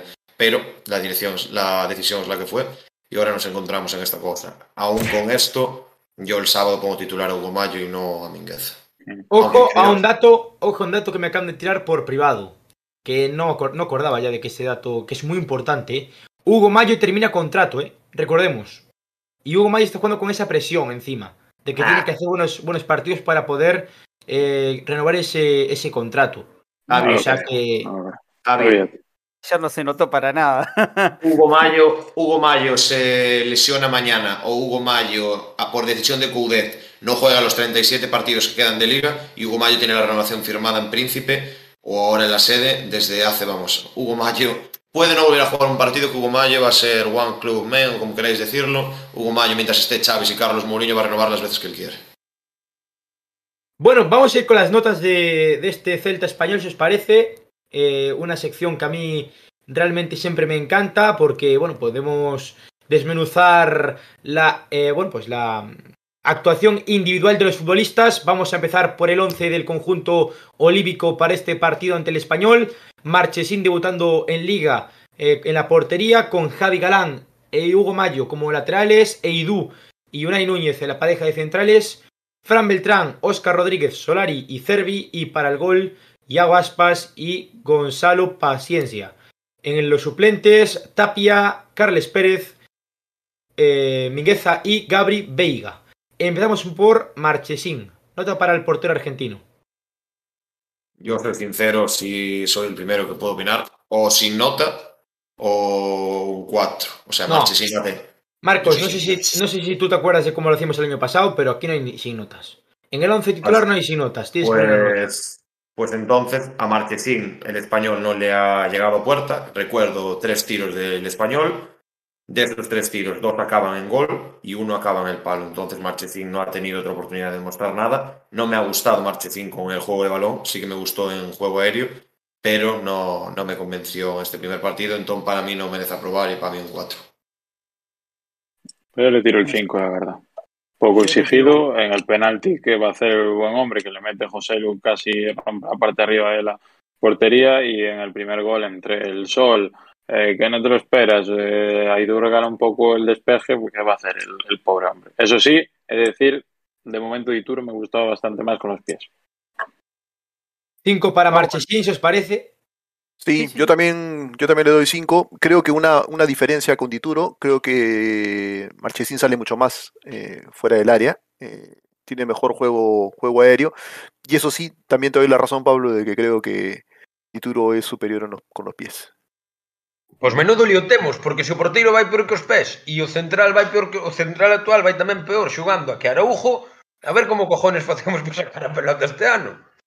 Se non temos un porteiro nin dous centrales que a saquen ao xeito titulares, porque Araujo mal que ven, si o facía ao xeito e e e Dituro si o facía ao xeito. Agora como lle metes balóns, aínda que queiras tirar balóns para arriba, a Paciencia A ver, a ver quen lle apunta realmente para pa que ali. Normal é que vayan para outros sitios. Non é? Y, y, es, y es un alivio también para, para Aidoo, porque Aidoo es, es, es el central que más pelotas tira hacia atrás y siempre busca el desahogo. Y, y, y realmente en eso Marchesín va a tener que estar muy atento, porque donde sí tengamos un equipo un equipo con presión alta, como se nos quiso venir el Español en los primeros quince minutos, se nos va a ver muy fea, muy fea. Vamos con Hugo Mayo. Un tres. Tres. Yo, yo sinceramente no suspendo Hugo Mayo, un cinco. No me parece un que un partido tan mal. Importante el segundo gol también. Exactamente, la jugada del segundo gol viene de una muy buena arranque de Hugo Mayo en la jugada. Para mí en defensa cumplió. Sí que es verdad que en la primera parte con Melamed, si no me equivoco, no estuvo fino, casi no ganó ningún juego aéreo ni, ni un choque contra él, pero yo creo que el partido de Hugo Mayo no es para sorprender. Para mí tampoco, un cinco para Hugo Mayo. Sí, igual. Vamos con Javi Galán. Voy a darle un seis a Javi Galán. Pues yo aquí empezaré por todo lo alto, empezaré por lo mucho, pero es una barbaridad el futbolista que es Javier Galán. Es una locura que el Celta pueda contar con un lateral izquierdo como Javi Galán, porque Javi Galán llega a estar jugando en el Brighton, en el Aston Villa o en el Cambridge, que no está ni en la Premier League. Es un futbolista que en el mercado estaría cotizado a los cuarenta a cincuenta millones de euros, pero como juega en el Real Club Celta de Vigo, la cláusula dieciocho, y el Celta, bueno, si le llega una oferta de diez a doce millones la, se la pensará porque la ve buena. Es un escándalo de futbolista Javi Galán. Ayer hizo lo que quiso él solo con la defensa del Español, regate para aquí, regate para allá, es un escándalo. Defensivamente cumple, es bueno, pero en ataque es una barbaridad y no sé lo que nos va a durar, pero creo que cada vez... Me quedan dieciocho partidos en Balaídos, lo más probable, porque en Copa ya no cuento con llegar a ver ninguno, pero es una gozada pagar lo que pagamos de socios por ver a futbolistas como Javi Galán eh, en nuestra casa. Para mí un siete ocho sin duda alguna, porque me encantó Javi Galán. Tiene razón, se le subo a un siete y medio, siete y medio le daría. Qué bien te vende, candado, ponerle candado a Galán, no se nos puede escapar ese tío por menos de cuarenta millones. Es un jugadorazo. Es increíble, es increíble en la capacidad física que tiene, el regateo que tiene, centra bien, hace todo bien, hace todo bien. Pues sí. Continuamos con los centrales, siete y medio para Javi Galán, vamos con Unai Núñez. Yo aquí comentar, preguntó antes Emi, yo creo que bueno, Unai sí que es verdad que tiene ese fallo del que comentamos en el despeje y de esa pérdida de balón en el gol, en el primer gol del Español, pero yo creo que Unai Núñez, que me está gustando mucho, Unai Núñez que veo que se compenetra muy bien con Josef Aidoo, creo que ayer en el partido estuvo muy correcto, eh, tuvo varios despejes, varias intervenciones en las que destacó, y es más, a mí me gustó. Sí que es verdad que tiene ese pequeño fallo, pero yo creo que, se, creo que va a ser un central que nos va a dar mucha seguridad, que se está compenetrando muy bien con Aidoo, y que me parece que, bueno, ya está, casi...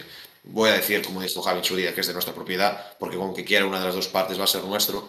Creo que es un central que va a ser titular todo el año junto a Aidoo. Veo muy complicado que Mingueza le quite el puesto al menos como central. Es más, veo más, como decíais vosotros, que le quite el puesto a Hugo Mayo que a Unai, y para mí fue un partido muy bueno. Sí que es verdad que me gustó más el de Aidoo, y lo dije en su día y lo mantengo. Josef Aidoo es uno de los mejores centrales que hay en esta liga, claramente, de media tabla, un poquito para arriba. Claramente no va a ser mejor que Rüdiger, ni que Álava, ni que Piqué, ni que Araujo, pero es una barbaridad el central que es Aidoo. Es muy difícil o casi imposible lo que llevamos viendo de Aidoo, que se vaya alguien de él.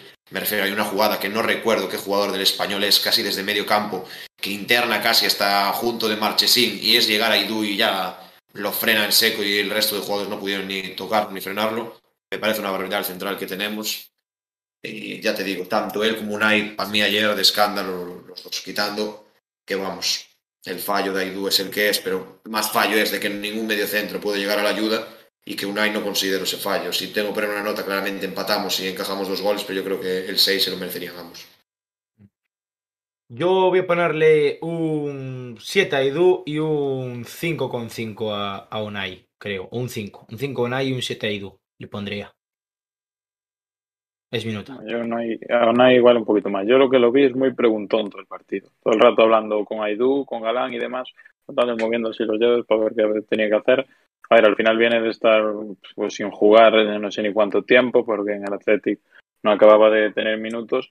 Y hombre, además de que lleva nuevo, pues es jovencito. Yo creo que, que, que para lo que pudo haber sido no lo hizo tampoco muy mal. Y vamos, el, el suspenso desde luego ni, ni lo pienso. Yo también estaría entre el cinco coma cinco y el seis. Emi, Edu. Sí, igual, eh, yo también pienso lo mismo. Es más, lo que comentaba Marcos, ¿no? Eh, antes del, de los goles del Español, en realidad estaban viniendo a hacer, estaban haciendo un muy buen trabajo en defensa.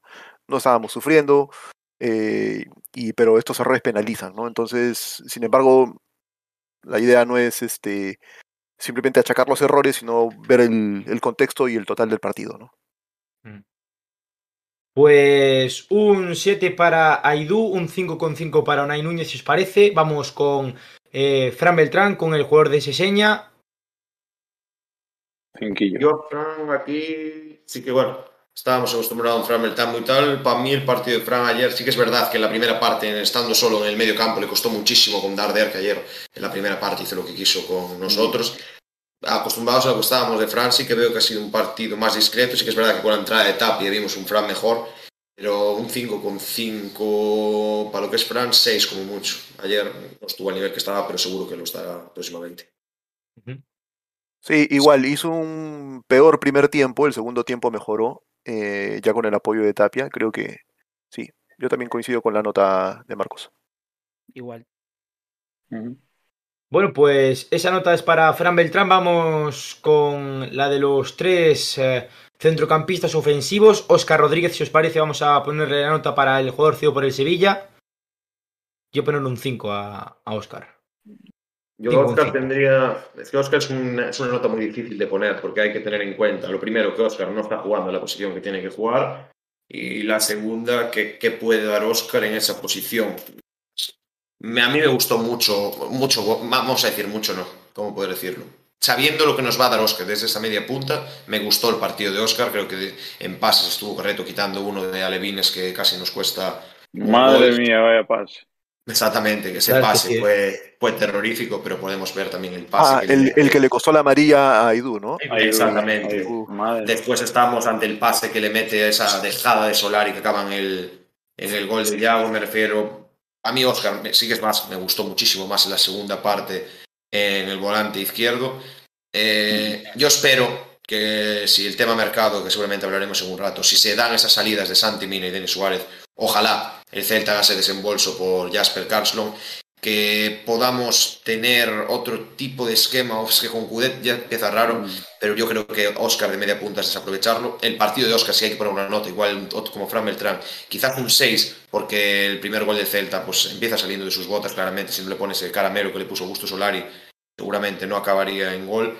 Pero Óscar yo creo que es un seis, pero también hay que ser justos un poco con él, porque no está jugando en la posición que debe. Hay que reconocerle el trabajo a Denis, que a veces éramos muy críticos, pero el trabajo que tiene que bajar Óscar, tanto a recuperar balón, a buscar el balón, y Óscar cuanto más lejos esté del área contraria, menos va a aportar al Celta. Ojalá pueda llegar algo para jugar en ese medio centro ofensivo, que Luca destaque o que el Chacho le pudiera dar la oportunidad a él, si no a Gabri, para ver a un Óscar más tirando tanto al volante izquierdo como al volante, al volante derecho. Pues cinco coma cinco seis para Óscar, entonces.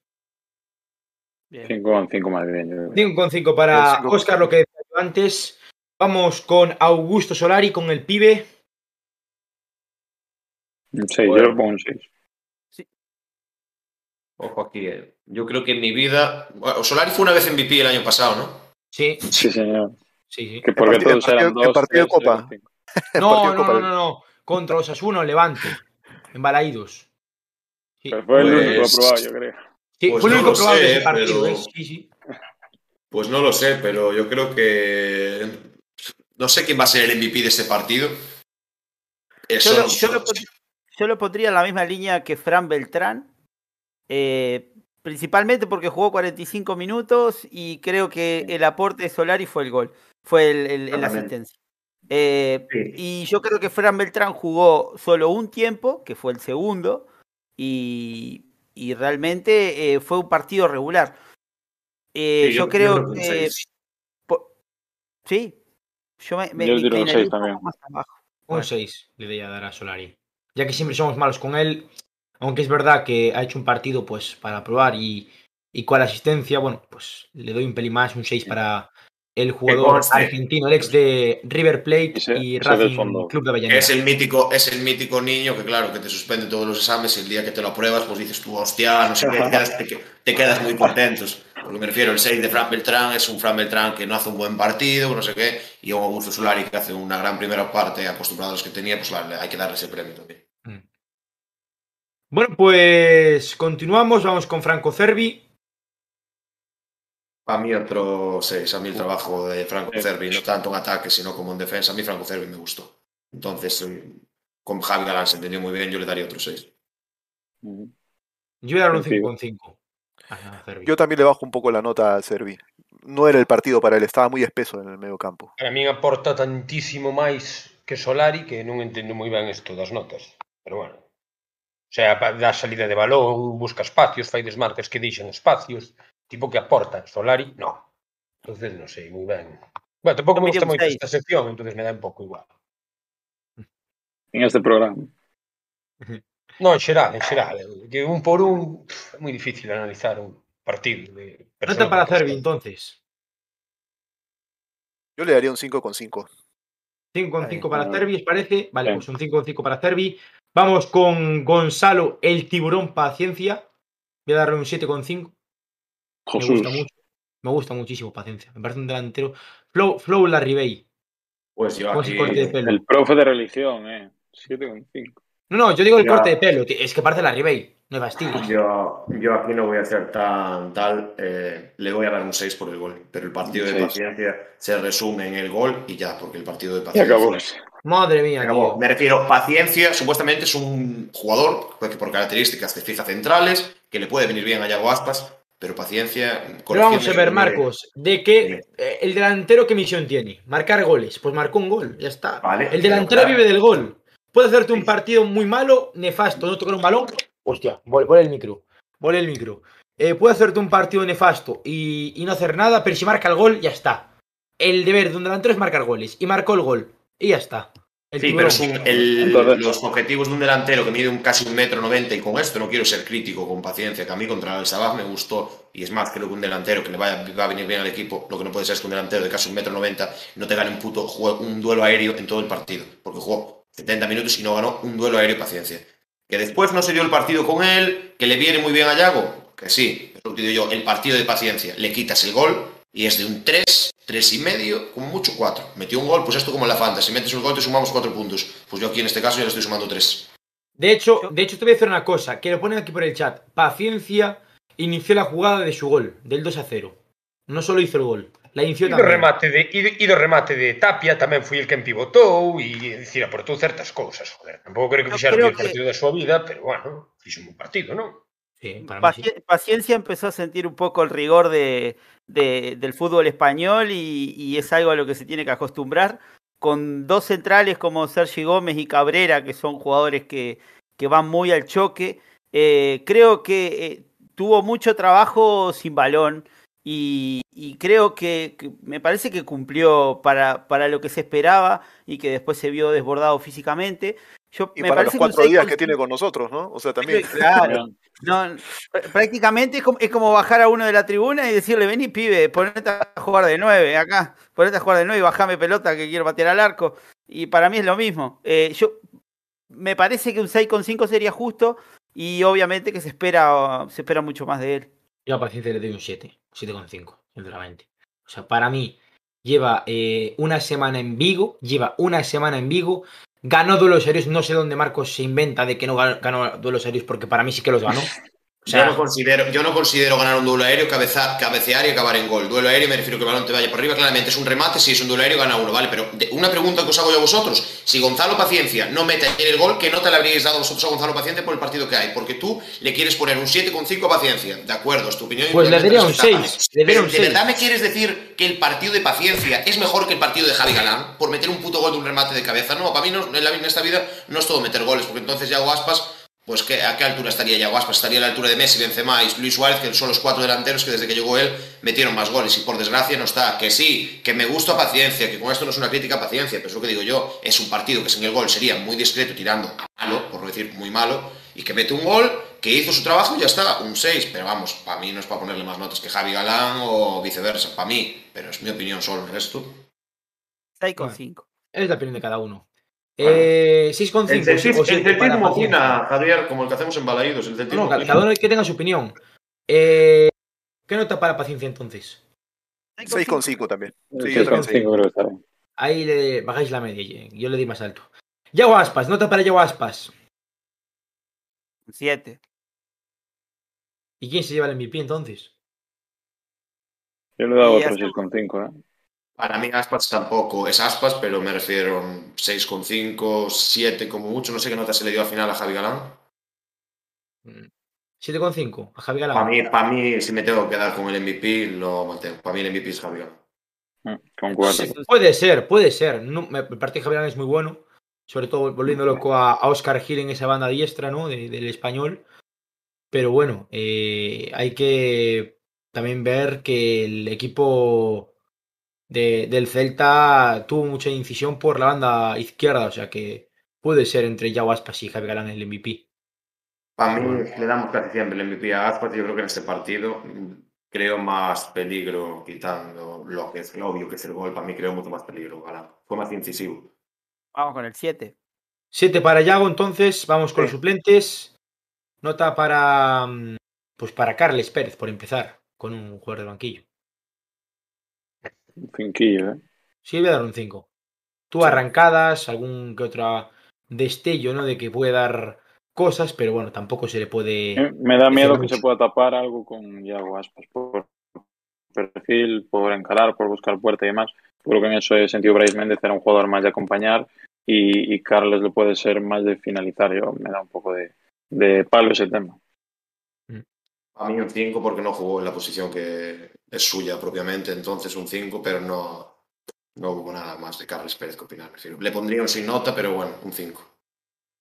cinco para Carles Pérez, vamos con la nota para Tapia. Tapia me gustó mucho, eh. me gustó mucho Tapia. Me gustó mucho tu sí, compatriota. Sí, eh, sí, medio sí, yo le daría un seis coma cinco a, a Tapia. Uh-huh. Completamente de acuerdo, la entrada de Tapia mejoró muchísimo al Celta y le dio la estabilidad que no tuvimos en la primera parte, tanto defensiva como en la medular. Fue clave para que el Celta tuviera sus veinte a veinticinco minutos de buen juego para mí. Y hay, hay, un comentario, hay un comentario de Manu Figueiras que dijo hace un rato que, bueno, le vino bien a Tapia caer eliminado eh, en la previa al Mundial, ¿no? Liberado de la selección, va a tener más tiempo para poder aclopar, acoplarse al club y, y concentrarse, ¿no? Es que Tapia, si se pone a buen ritmo, cuidado Tapia este año, ¿eh? Puede recuperar el nivel de hace dos temporadas en Vigo. Y eso sí. Y ese Tapia, cuidado. Cuidado porque Beltrán se va a tener que poner las pilas otra vez para mantener ese puesto de titular. Javi, pero yo no, vería descabellado, yo no vería descabellado que ellos ambos jugaran, inclusive sí. En el mismo once. No sí. Sé si de arranque, pero... De, bueno, de hecho, de hecho ayer eh, Edu, la segunda parte jugaron, Beltrán jugó por delante de Tapia. Pero claro, es que hay mucho overbooking en esa zona de tres cuartos. Quizás Codet lo ve con que, como que uno de los dos tiene que jugar, no los dos. Pero bueno, En la segunda parte jugaron los dos. Sí. Bueno, aquí te ponen que lo siento por Perú, Edu. Por lo de la eliminación sí, de la bueno, Copa del no me, Mundo. No me van a acordar, por favor, pero sí. sí. Tapia seis coma cinco, si parece, entonces. Bien. Vamos con la nota para Mingueza. Yo Mingueza o, sin, o, o es un sin nota sí. o un uno. O un uno. Lo siento. No, yo sin nota mejor. Sin nota, sin no nota, lo vamos pobre. a cambiar. Vamos a matar el primer... Claro, no, no, matarlo. No pero, eh, claro, es que come, if, o sea, cometió el penalti que a posteriori sirvió para que el Español empatase el partido en el noventa y siete. Ya fuera de tiempo, por cierto, pero bueno. Javi, no seas malvado. Claro, no vamos a ser o, malvados. Vamos sin a darle sin nota. Sin nota. Y Gabri Veiga, que a mí me gustó, tuvo muy buenos, muy buenos detalles. Gabri Veiga, sinceramente, me ha puesto lo que queráis a que va a jugar toda la temporada en el primer equipo. O sea, igual suba algún sí. partido puntual al Celta B, pero este año va a ser Gabri Veiga y Carlos seguro en el primer equipo.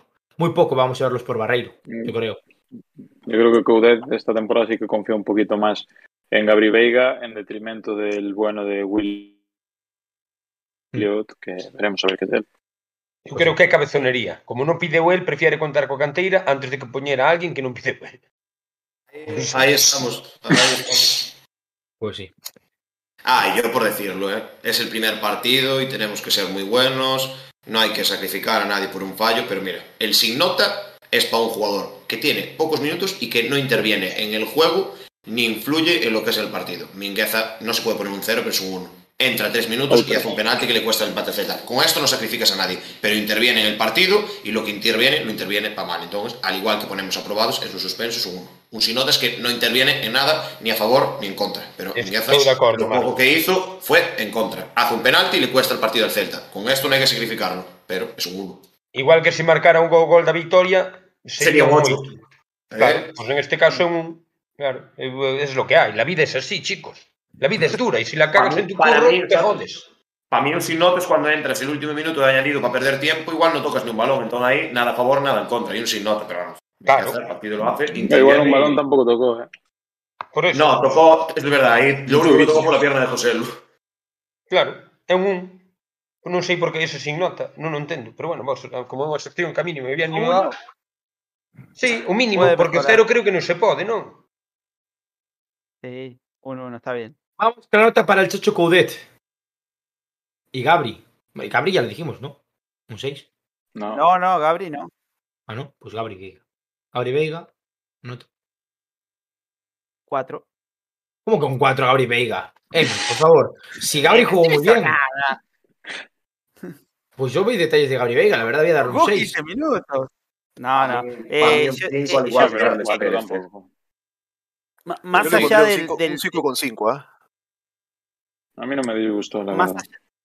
Allá, más mí, allá sí. de, lo que, de lo que pase con Gabri, creo que lo importante es que Coudet mantenga a Gabri y a Miguel en el primer equipo y que no pisen el Celta B. Yo no quiero ver a Gabri Veiga jugar ningún partido del Celta B, al igual que, que Miguel Rodríguez. Bueno, y a Miguel pero sí, ¿eh? Que realmente te, tenga... Sí, yo creo que eso va a terminar pasando y...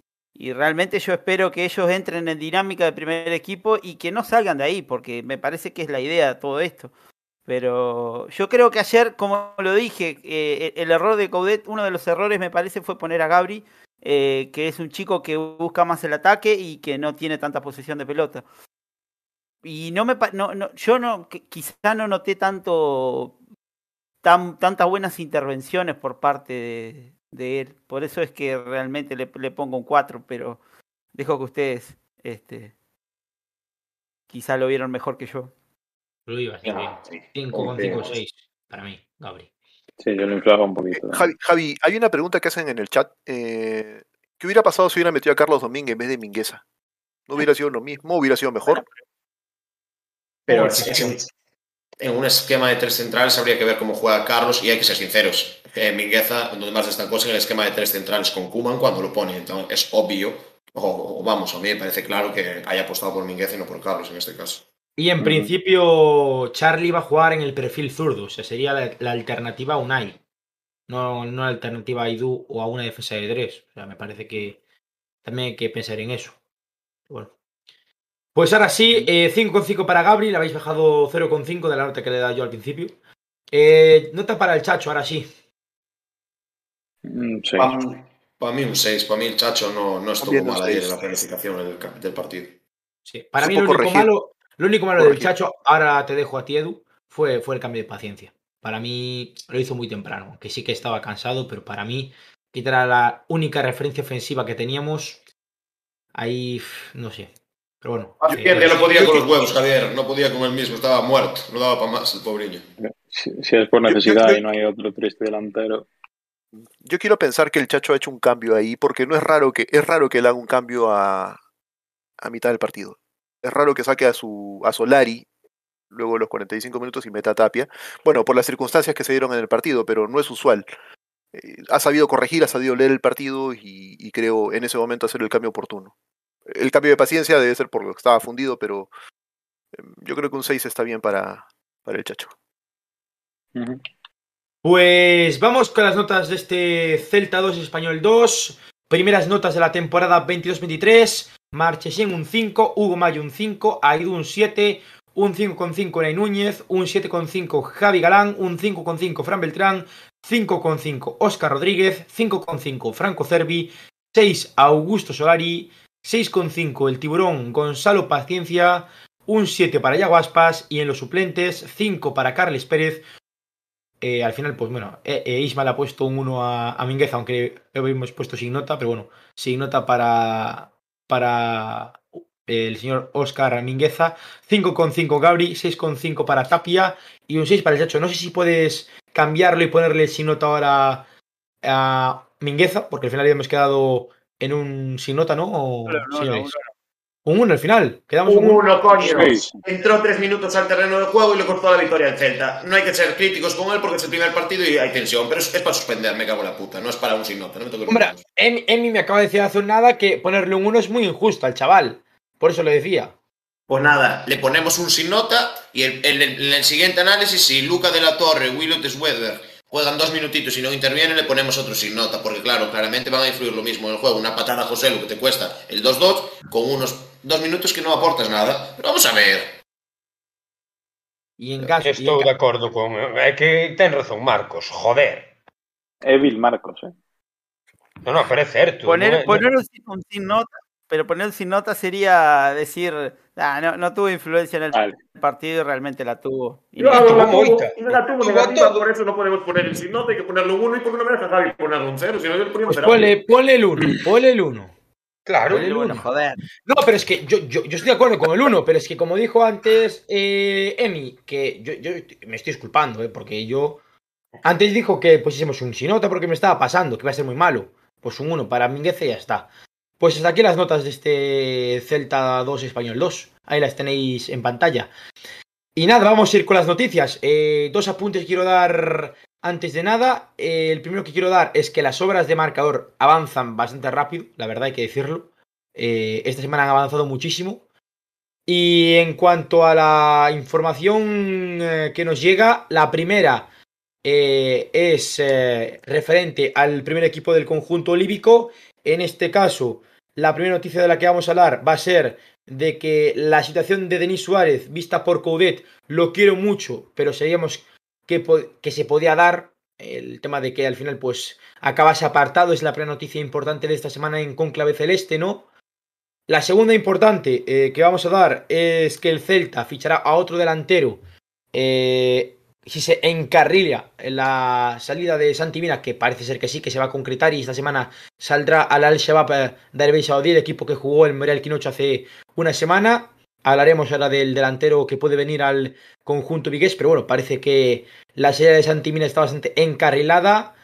Más noticias. La tercera noticia que tenemos que hablar es eh, que Pablo Durán, el jugador que llega procedente del Compostela, es el nuevo refuerzo del Celta B, por tanto ahí hay un trueque ahí. Darío Germil, que en principio iba a alternar el Celta C Campeña con el Celta B, sale a la Sociedad Deportiva Compostela y Pablo Durán llega al Celta B para eh, bueno, pues, eh, competir junto a Víctor y a Lautaro por un puesto de titular en el conjunto de Claudio Giraldez. Recordemos que el Celta B comenzará la temporada el próximo eh, domingo veintiocho de agosto a las doce en el estadio de Barreiro ante, como decimos, el San Sebastián de los Reyes. Pero bueno, ese horario podría cambiar dependiendo del calor. Más noticias. Eh, la siguiente. Sergio Álvarez se ha convertido en el nuevo comentarista de DAZN.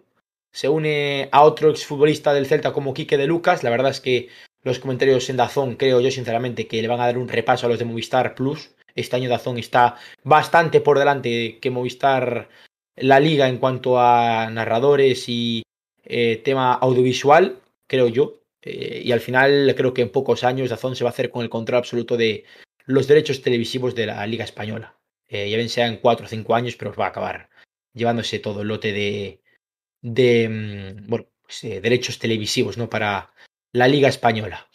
Y quinta noticia que hay que dar. Eh, Miguel Baeza, que tiene dos opciones para poder salir del Celta, tanto el Tenerife como el Lugo. También hablaban de Miguel Rodríguez, una posible cesión al Lugo, pero eh, aquí hay que decir que, que la verdad me parecería una buena opción al Lugo, eh, Miguel Baeza.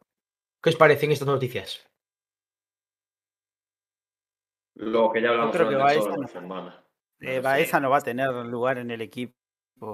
Realmente e... Pouco Williot, nin Luca, nin moitos outros mentres este Coudet. Entón habría que facer unha queima de cedidos do copón, realmente. Quer dizer, que Baeza hai non que ceder, sí, pero tamén a Williot. Non? Mm. E outros, é que o chacho é tan cerrado para esas cousas, colega, que... Fuá. Mm. Pero, en fin, que se lle vai facer, eh? En, en, y... cuanto a la, en cuanto a la remodelación, a la remodelación de Balaídos, ¿el avance en realidad está yendo rápido? O, ¿Qué? digamos, por lo que decía el alcalde, en fin, este, si el ritmo va bien, ¿cuándo se proyecta culminar la grada? Este, el porque la lona está bonita, la lona está bonita, pero... El, el proyecto para a volta de, do, do, do Mundial de Qatar, aproximadamente, para principios de, do ano. Pero tamén era un tipo que no noventa e dous, como ministro en España, prometía ao AVE, ao AVE a Galicia no noventa e dous. Por lo tanto, os plazos dese fulano son particulares. Eu calculo que se ele proxecta para finais deste, o sea, para finais de ano, primeiros do que ven, ao mellor para a tempada que ven está todo preparado para poder ir para ali.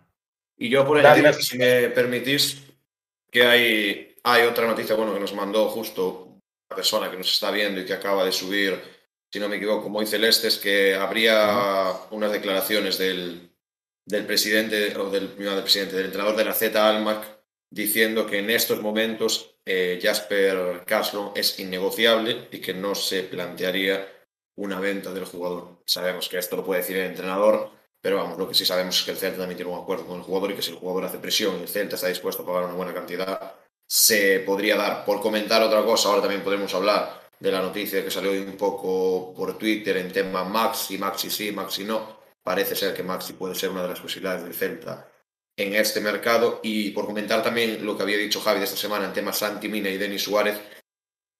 Santi Mina lo explicamos perfectamente por un hilo en Twitter. Desde este podcast se dijo que Santi Mina no iba a fichar por el Al-Sabah. Lo queremos explicar ya que estamos en directo. Santi Mina el lunes en la Ciudad Deportiva se presenta y a sus compañeros le dice que no va a fichar por el equipo árabe porque irse a Arabia Saudí sería como reconocer, entre comillas, esta supuesta culpabilidad escapando del país. ¿Qué pasa? Después su entorno intenta convencerlo, club, jugadores, familia, le aconsejan que lo mejor es para él. Entonces Santi Mina decide pedirle un aumento de sueldo al Al-Sabah y decir que supuestamente firma siempre y cuando le suban el sueldo considerablemente. Parece ser que el Al-Sabah ha aceptado eso y que parece ser que el Celta tiene claro en estos momentos de que Santi Mina va a abandonar. Ojalá, porque lo digo, si se va Santi Mina va a llegar otro delantero. Si no se va Santi Mina y Denis, yo ya empiezo a dudar sinceramente. Y por comentar otra noticia que no ha salido en ningún lado, creo, pero que a nosotros no llegó y no la hemos puesto, pero yo creo que bueno, es el podcast número cien y lo dijimos el otro día, lo que nos llegue, si es de buena fuente, lo vamos a contar, es que Denis Suárez esta misma semana habría emitido un comunicado, un burofax al Real Club Celta de Vigo pidiéndole y exigiendo, bueno, exigiéndole no, pidiéndole la carta de libertad para poder fichar gratis por otro cualquier equipo. Pues con esa opción, Carlson, olvídate.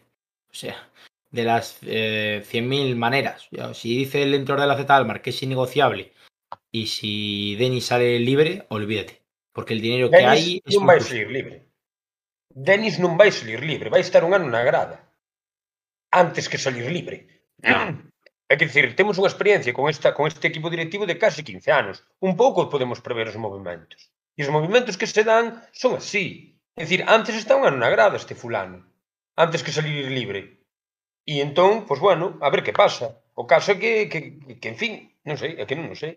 Por cierto, una cosa, ya que habláis de que el alcalde con el tema de los plazos y demás es muy lento, eh, no criticáis de que el presidente del Celta no ha acabado los banquillos y han tenido que retrasar, posponer una semana el cambio de tiro de cámara de Río Bajo a, a Tribuna Alta, ¿no? Porque eso no se habla, de que los, los banquillos aún están sin acabar. Ah, no, no, no, pero que a diferencia que un é político e outro é empresario. Quero dicir, eh, eh, digo que Abel Caballero levan política, eu que sei, desde o, eu recordo toda a vida, vamos, en, en, mil, en mil historias foi... No, pero se estamos hablando de plazos, tamén habla de los banquillos de Balaídos, Afo, non hable solo del, del alcalde. Ah, no, pero estábamos falando da reforma de Balaídos. Pero sabes a diferencia. Non estábamos falando dos banquillos.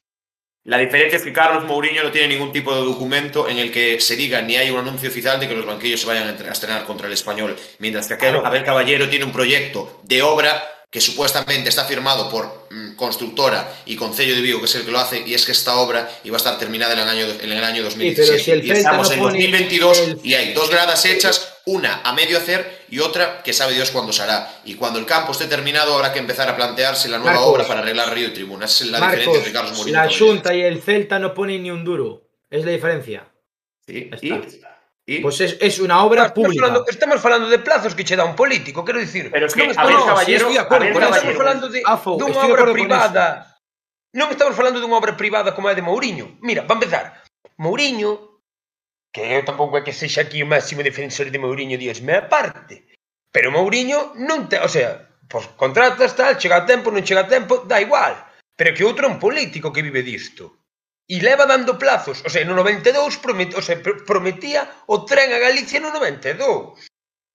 E en que ano chegou a Ourense, que nin siquiera percorre, quer dizer, que é un tipo moi afeito ao populismo e ás promesas baratas, e puxo plazos moi concretos desde fai moitos anos para primeiros de ano e non se van cumplir. E todos sabemos que non se van cumplir. Mira, e se non facemos unha aposta aquí. Quiero contestarle a Brais en el chat porque pone el no, Celta bueno. hizo toda Tribuna Baja, que es la única grada bien hecha bien y a tiempo. Tan bien hecha que está por debajo de las otras tres gradas y aún por encima la gente se moja. O sea, muy bien hecha está, que la gente se moja y está por debajo de lo que tendría que estar. Y con el, una cocina. Con el arquitecto que contrató el Celta. Pues si crees que está bien hecho Tribuna, pues oye.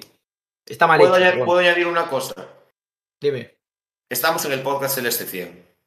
A mí me importa un carajo las mierdas de pelea entre Mourinho y Caballero. Me importa una puta mierda quién va a tener no, pero, la razón pero y quién no la va a tener. Yo quiero contestarle. Pero el, el segundo, el... pero el segundo. Lo que tenemos preparado ahora para celebrar nosotros, que no, es el podcast Celeste cien, y lo que tenemos es mucho más bonito que esto. Es que le den por culo a Mourinho, que le den por culo a Caballero y que le den por culo a las obras de marcador, de Tribuna, de Río Bajo y de gol. Me suda la pirola.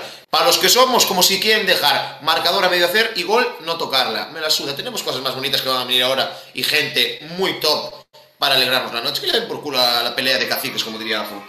Pero escoita, hai outra cuestión que non se falou, que tamén é noticia. Que a expropiación para mans privadas desos terreos comunais en Afou Celta. Por que non, se, por que non falamos disso? Iso tamén é unha notición do copón. Para min, unha das, das maiores barbaridades que cometeu a historia, na historia o Celta. É dicir, expropiar a xente ao común da xente bens para darllos a, un, a unha empresa privada. É xustamente o contrario do que, do que correspondería. E non falamos disso. Desa, desa, desa cacicada en pleno mes de agosto, joder. Co, co poder tribunal, e, e, o sea, cos tribunais parados e, e, e, co, e co Congreso, o sea, co, co orrio pa, paralizado. Eso sí é unha noticia. Salió esta semana lo que dice Afou de que sí la Xunta de Galicia ha calificado como bien de interés eh, bueno, eh, autonómico, creo, el, el, la C Deportiva Afou Celta para poder permitir pues que se haga la obra de, de la Galicia Sports trescientos sesenta y la segunda fase de la C Deportiva. Os comuneiros, pregunte aquí a que xente, os comuneiros, e, e creando un problema de augas nas vilas do redor, que tal e como está o sistema acuífico actualmente en Galicia, por, por, por mil razóns, a ver se non afecta tamén a certos barrios de Vigo. Entón acordarémonos de, de, desa cacicada, desa legalización dunhos terreos para poder construir a non sei que paranaio faraónica cando falte auga na cidade e cando haxo cortes como houve en Ribadavia, por exemplo. Cuidadito, que é un tema bastante... E aquí non se nombra. Bueno, pois nada, pois non falamos. Non, non, non hai unhas opinións concretas. Pois nada. Non sei se queréis comentar algo acerca del tema de la... del interés turístico autonómico de la ciudad deportiva Afouteza, algo del estadio, o pasamos al tema de Maxi Gómez, antes de hablar del rival directo. Afou tiene toda la razón del mundo, pero en el podcast del S cien, en un motivo de celebración como el que tenemos hoy, no me apetece nada entrar en cosas malas. ¿Que tiene toda la razón del mundo Afou? Sí, pero ya no voy a comentar. Pues hacemos un especial para hablar de este tema un día, entre semana, Marcos. Añadimos, yo si te animas tú, nos hacemos un especial esta semana para hablar hacemos de la situación. Hacemos un especial para falar de esta barbaridad, que para min é a cousa máis mmm, nefasta que fixo o Celta na súa historia. É a operación non, mmm, vamos a ver, non nefasta, sino a, a chanchullada máis grande que se pode facer en política en España e, e a nivel de, de, de, de chanchullada está facendo o Celta. Isto... Nun país serio e normal estarían investigados, vamos, por, por as fiscalías de turno. É dicir, é horripilante o que pasou. Horripilante o que pasou. É o programa cen, sí, pero dá igual que sea o cen que o ciento tres. Aquí hai unha historia terrorífica. E nosotros obviándoa ou deixando a un segundo plano. Non bueno, pues a ver si se concreta la salida de Miguel Baeza tamén a un equipo de segunda. Eh, por cierto, gol de Lobete, eh, en el día de ayer marcó Lobete. Fontán también está siendo titular en Países Bajos, eh, el Toro que también está participando, Carreira que no jugó hoy en el debut del Villarreal B en segunda división ante el Real Racing Club, cero dos ganó el filial Groguet, y eh, la salida de Baeza que está ahí a la espera, la salida de Santi Mina que en principio se va a efectuar esta semana al, al Shabab, y, y Denis Suárez que no hay mucha noticia al respecto de su salida, más que lo que dijo del Burofax eh, Marcos hace un rato. Y doblete eh, de Orbelín, eh, que no se está doblete de Orbelín Pineda, sí, doblete de Orbelín Pineda. Marcó oh. doble... sí. Somos unos desgraciados, me cago. Y marcó Jensen también al Manchester United, sí, pero bueno, no pertenece al Celta, Matías Jensen, o sea que da igual, exfutbolista del Celta. Vamos con el rival directo, eh, próximo fin de semana, entradas agotadas en cuarenta minutos para ese segundo partido de la temporada veintidós veintitrés entre el Real Club Celta y el Real Madrid Club de Fútbol que ha ganado ante el Almería uno dos en el debut del equipo de Carlo Ancelotti esta temporada, el actual campeón de la Champions, eh, campeón de Liga y supercampeón de Europa. Vamos con el rival directo. Bueno, pues como, como bien comenta Javi, próximo partido frente al Real Madrid, eh, ya conocemos el resultado, ha acabado remontando ese tempranero gol de la Almería, finalmente un uno a dos para los de Ancelotti que comienzan la temporada con victoria, ya sabemos que bueno, el vigente campeón viene para, ponerlo, para ponernos las cosas difíciles, tenemos todavía en la memoria ese descalabro que vivimos la temporada pasada con tres penaltis en contra y demás. Y bueno, pues como, como veis ahí en pantalla, el próximo sábado veinte a las diez de la noche, eh, un Balaídos a reventar, esperemos que de muchos celtistas que se han dejado ahí el dinero en el abono y no los ciento veinte euros de la entrada para ver a Benzema y los compañeros de turno.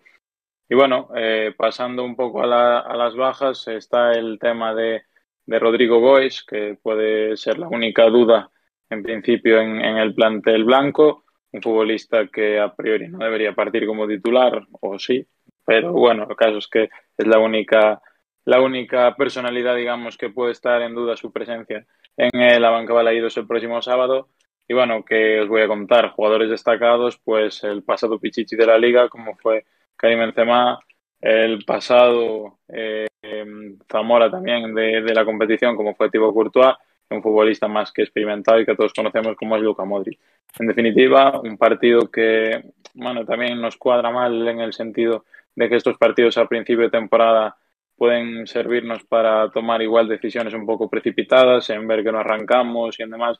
En cambio, si lo tuviéramos un poco más adelante, pues bueno, son puntos que se pueden perder, pero haciendo eh, este, este partido contra el Español, un empate, yo creo que hay que salir contra el Madrid a ganar o por lo menos a sacar otro empatito para intentar hacer bueno el punto frente a los barceloneses.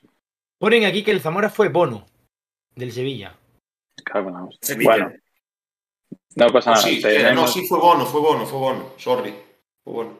Bueno, pues este nada, año, mejor, mejor este portero año, del este mundo, año con creo. La defensa que tiene el Sevilla, a mí que no va a ser bono el Zamora, ¿eh? Creo que va a ser Courtois. Porque vaya dos, eh, Chirlo se comió el otro día a Bono, ¿eh? El gol del Chimi Ávila y el gol de Aimar Oroz, el, el canterano del conjunto Pamplonica. Eh, cuidado con esta, esta liga, porque los resultados que se están viendo esta primera jornada, el Sevilla pinchando, el Barça empatando en casa contra el Rayo, el Madrid sufriendo contra un recién ascendido para ganar, uno dos, no he visto el partido, pero vamos, uno dos contra un Almería, yo esperaba un resultado más amplio del conjunto de Carlo Ancelotti, no sé si fue cuidado, un gran partido del... A ver, el Almería, cuidado, la plantilla, Almería. A ver, vamos a ver. La plantilla de la Almería es una plantilla para mantener la categoría. Vamos a ser serios, por favor. Eh, o, y... o para dar sorpresa. Sí. Hablaremos. En el, el único equipo que más o menos ha hecho un partido sólido ha sido el, el Villarreal, ganando cero tres en Pucela. Señores, y no hacemos una porrita. La porra Hostia. del Celta, Celta Real Madrid, patrocinada por Marci. Ash Wenger. ¿Qué Marci? Si Marci se pasa cincuenta años del, del podcast. La Marci porra, joder. Bueno, la porra del... Nadie, nadie se llevó la porra del otro día. Seguimos dos a cero. Porra para el Real Madrid Celta. Celta Ojo, Real Madrid. Eh. Dijimos dos a cero. Yo dije dos a cero. Gol de Aspas y Paciencia. Lo que no contabas con los dos goles del Español. Eso que me falló. Yo dije tres a uno en la radio el otro día. Dije tres a uno. Marcaban Yago Aspas, Paciencia y Suedberg. Y por parte del Español dije Joselu. Y voy a decir... Pero claro, tú... voy a decir su gol en el entrenamiento. Voy a decir una cosa, voy a decir una cosa. Vamos a ganar al Madrid. Vamos a ganarle cuatro a cero. cuatro a cero, porque hace muchos años que no ganamos el Madrid en casa. Es el año, toca el año. Os podéis reír de mí. Pero vamos a marcar, vamos a marcar cuatro goles al Real Madrid. Va a ser dos de Yago Aspas, uno de Franco Cervi, y se va a redimir del partido del otro día ante el Español, y va a meter un gol Unai Núñez. Ya está. Ha salido un córner. Pues venga. Para hacer play, Javi. Vamos a ser optimistas, coño. Vamos a hacer un puto partidazo. Vamos a pasar por encima del Real Madrid y vamos a perder cero uno con gol de Benzema de penalti que no es. Yo me voy con un cero dos. No, yo voy por un empate, un dos dos. Y la dupla goleadora de este partido, ¿no? Como me lleve la porra, la cara que vais a tener el próximo fin de semana va a ser... Uy, sí. Que, es que como ¿sabes? Te lleves la porra y el Celta le gana el Real Madrid, yo creo que todos los colaboradores del podcast del Este vamos a tener cagarría. Vamos a estar súper tristes, la verdad. No sé si podemos hacer el programa. Javi, Javi, a tu porra para mí es más realista de todas las ditas aquí. Que no. Es que... Pero ah, es, bueno. que, es que haces dicho un detalle, que Madrid siempre marca gol.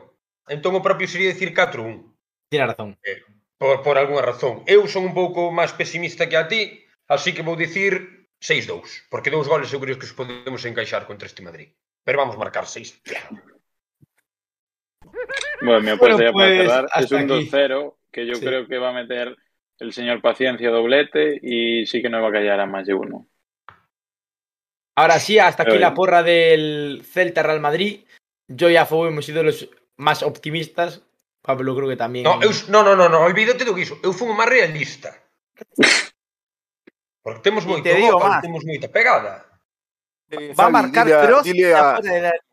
Javi, dile a José Luis que no seas pesimista, dice que nos va que nos van a hacer perder sí o sí, que no. Hombre, a ver, que nos van a robar, nos saben aquí hasta la China popular de que el Madrid nos va a robar. Que vamos a ver, vamos a ser serios, nos roban siempre. Por eso va a marcar dos goles, Javi.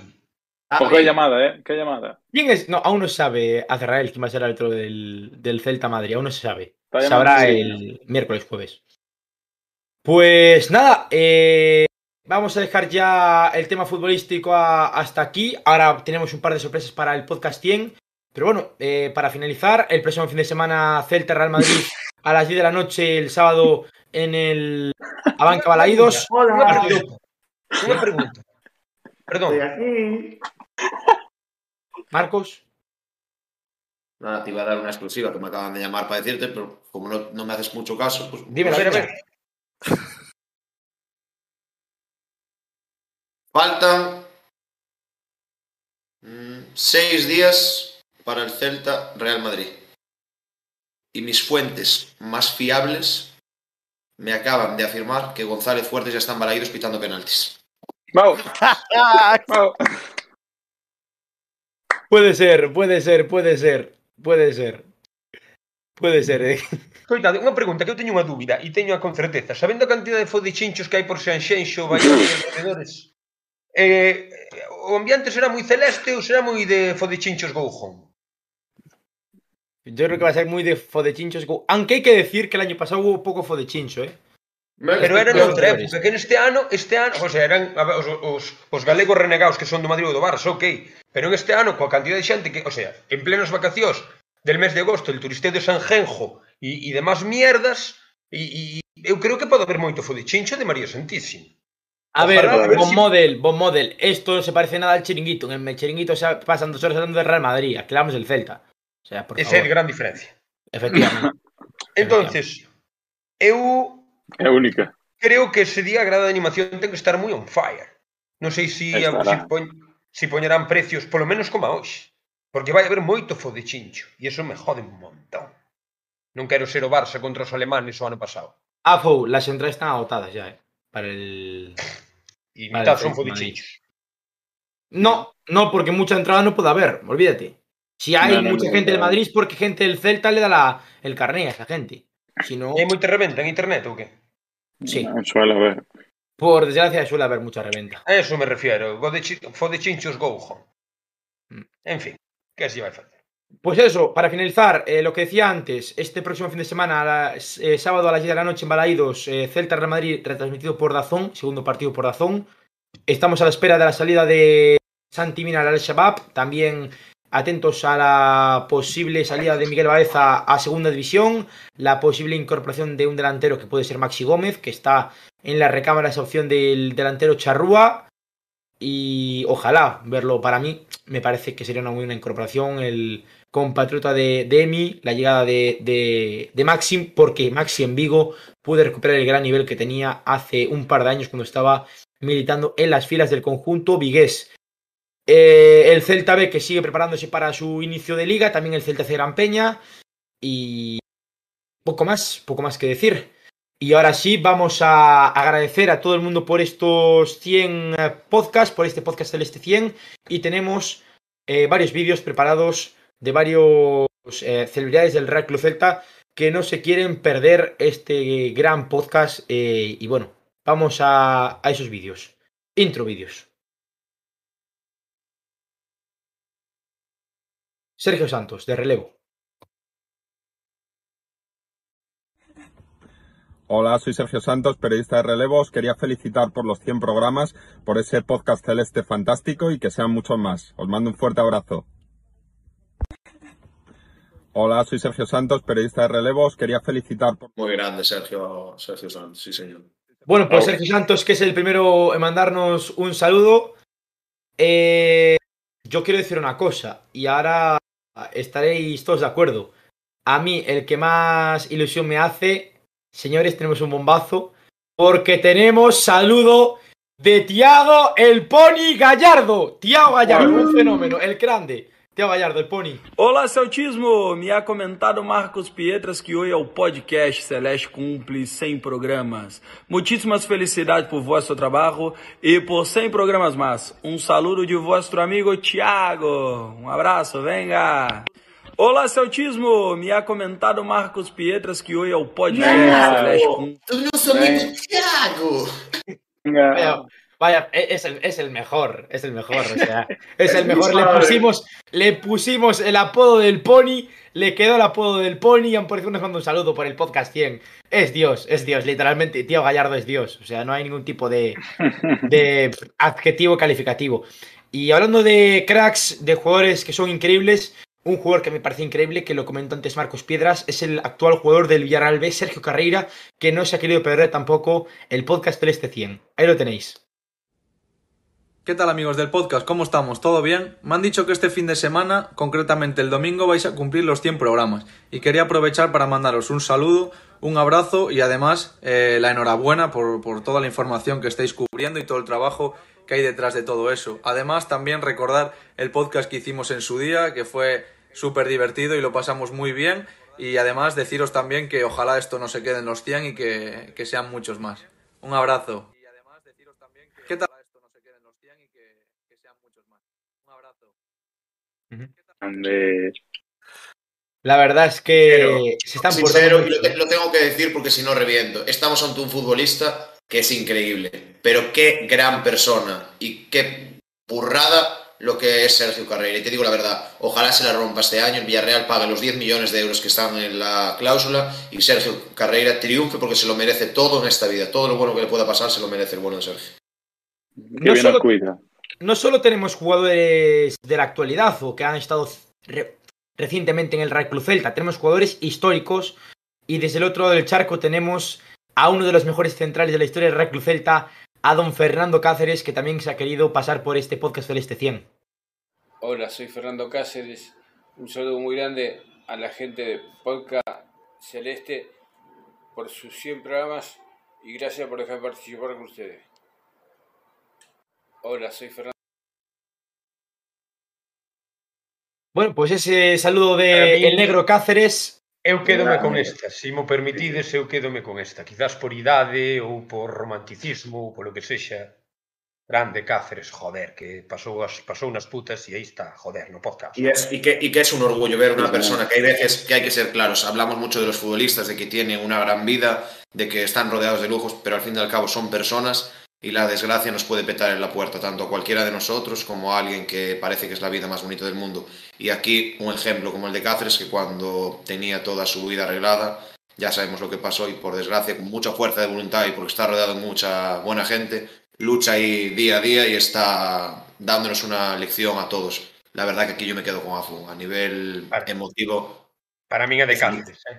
A mí me llena mucho de orgullo tener una persona que, como Cáceres, que nos pueda mirar, que quiso compartir un momento con nosotros y que sinceramente es un orgullo y una satisfacción tener gente que nos rodea así. La verdad es que sí.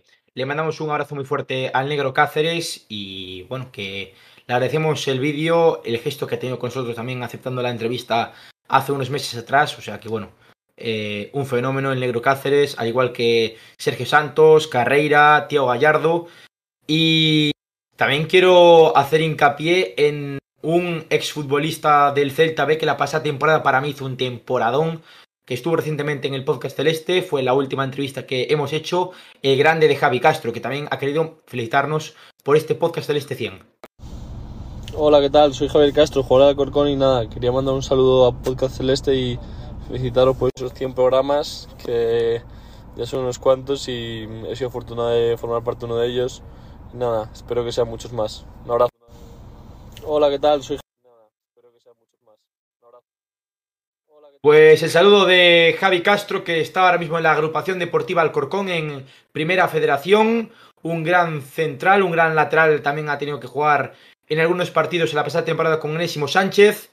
Y no es la única, porque también hablando de... Eh, bueno, pues... Eh, Jugadores eh, que para mí son míticos del Celta, uno que hizo un gol histórico del Real Club Celta que todos vamos a conocer, que todos recordaremos, es el grande de Nacho Insa, que sirvió para salvar la categoría ante el Real Club Deportivo Español en el año dos mil trece. Nacho Insa. Hola compañeros de Podcast Celeste, nada, daros la enhorabuena por los cien programas, encantado de... de poder haber participado en ellos y por, por muchos más que seguro que van a ser y como siempre a la Celta y todo lo mejor.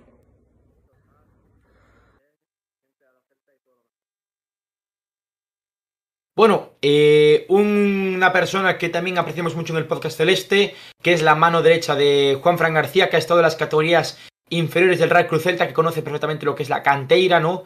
El gran Adrián Rubio, que también ha querido pasarse por el podcast Celeste. Y pues bueno, pues saludarnos a todos y eh, felicitar este podcast Celeste cien. Hola, muy buenas amigos de Podcast Celeste. Nada, me paso por aquí simplemente para felicitaros por, por ese programa número cien. para desearos muchísimos éxitos en el futuro, que sigáis haciendo las cosas con la pasión que eh, estáis demostrando y que eh, al final el sentimiento por el, por el Celta se os nota en el día a día y que, que cumpláis muchísimos programas más, eh, que el curro que pasáis pues eh, os lo merecéis. Un abrazo grande. Y para finalizar tenemos... Tenemos una, Marcos, que vale la pena, ¿eh? Tengo una persona que al final no acabó bien en Vigo, porque acabó destituido. Hablamos de un entrenador reciente del Real Club Celta. Pero, pero como persona es muy top, ¿eh? Es muy top. Hola, soy Fran Escribá. Y sin más preámbulo, pues vamos a hablar de Fran Escribá. Celeste por sus cien programas. Enhorabuena y a seguir adelante. Hola, soy Fran Escribá. Quería felicitar a los amigos de Podcast Celeste por sus cien programas. Enhorabuena y a seguir adelante. Pues el saludo de Fran Escribá, eh, felicitándose Podcast Celeste cien.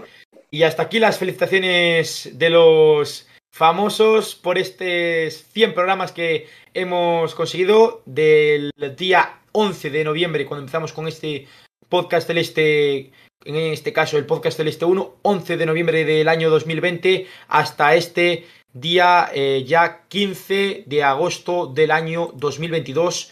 Empezamos el día catorce, pero estamos ya en día quince, ya es lunes festivo. Mañana será el día de San Roque, también festivo en Vigo.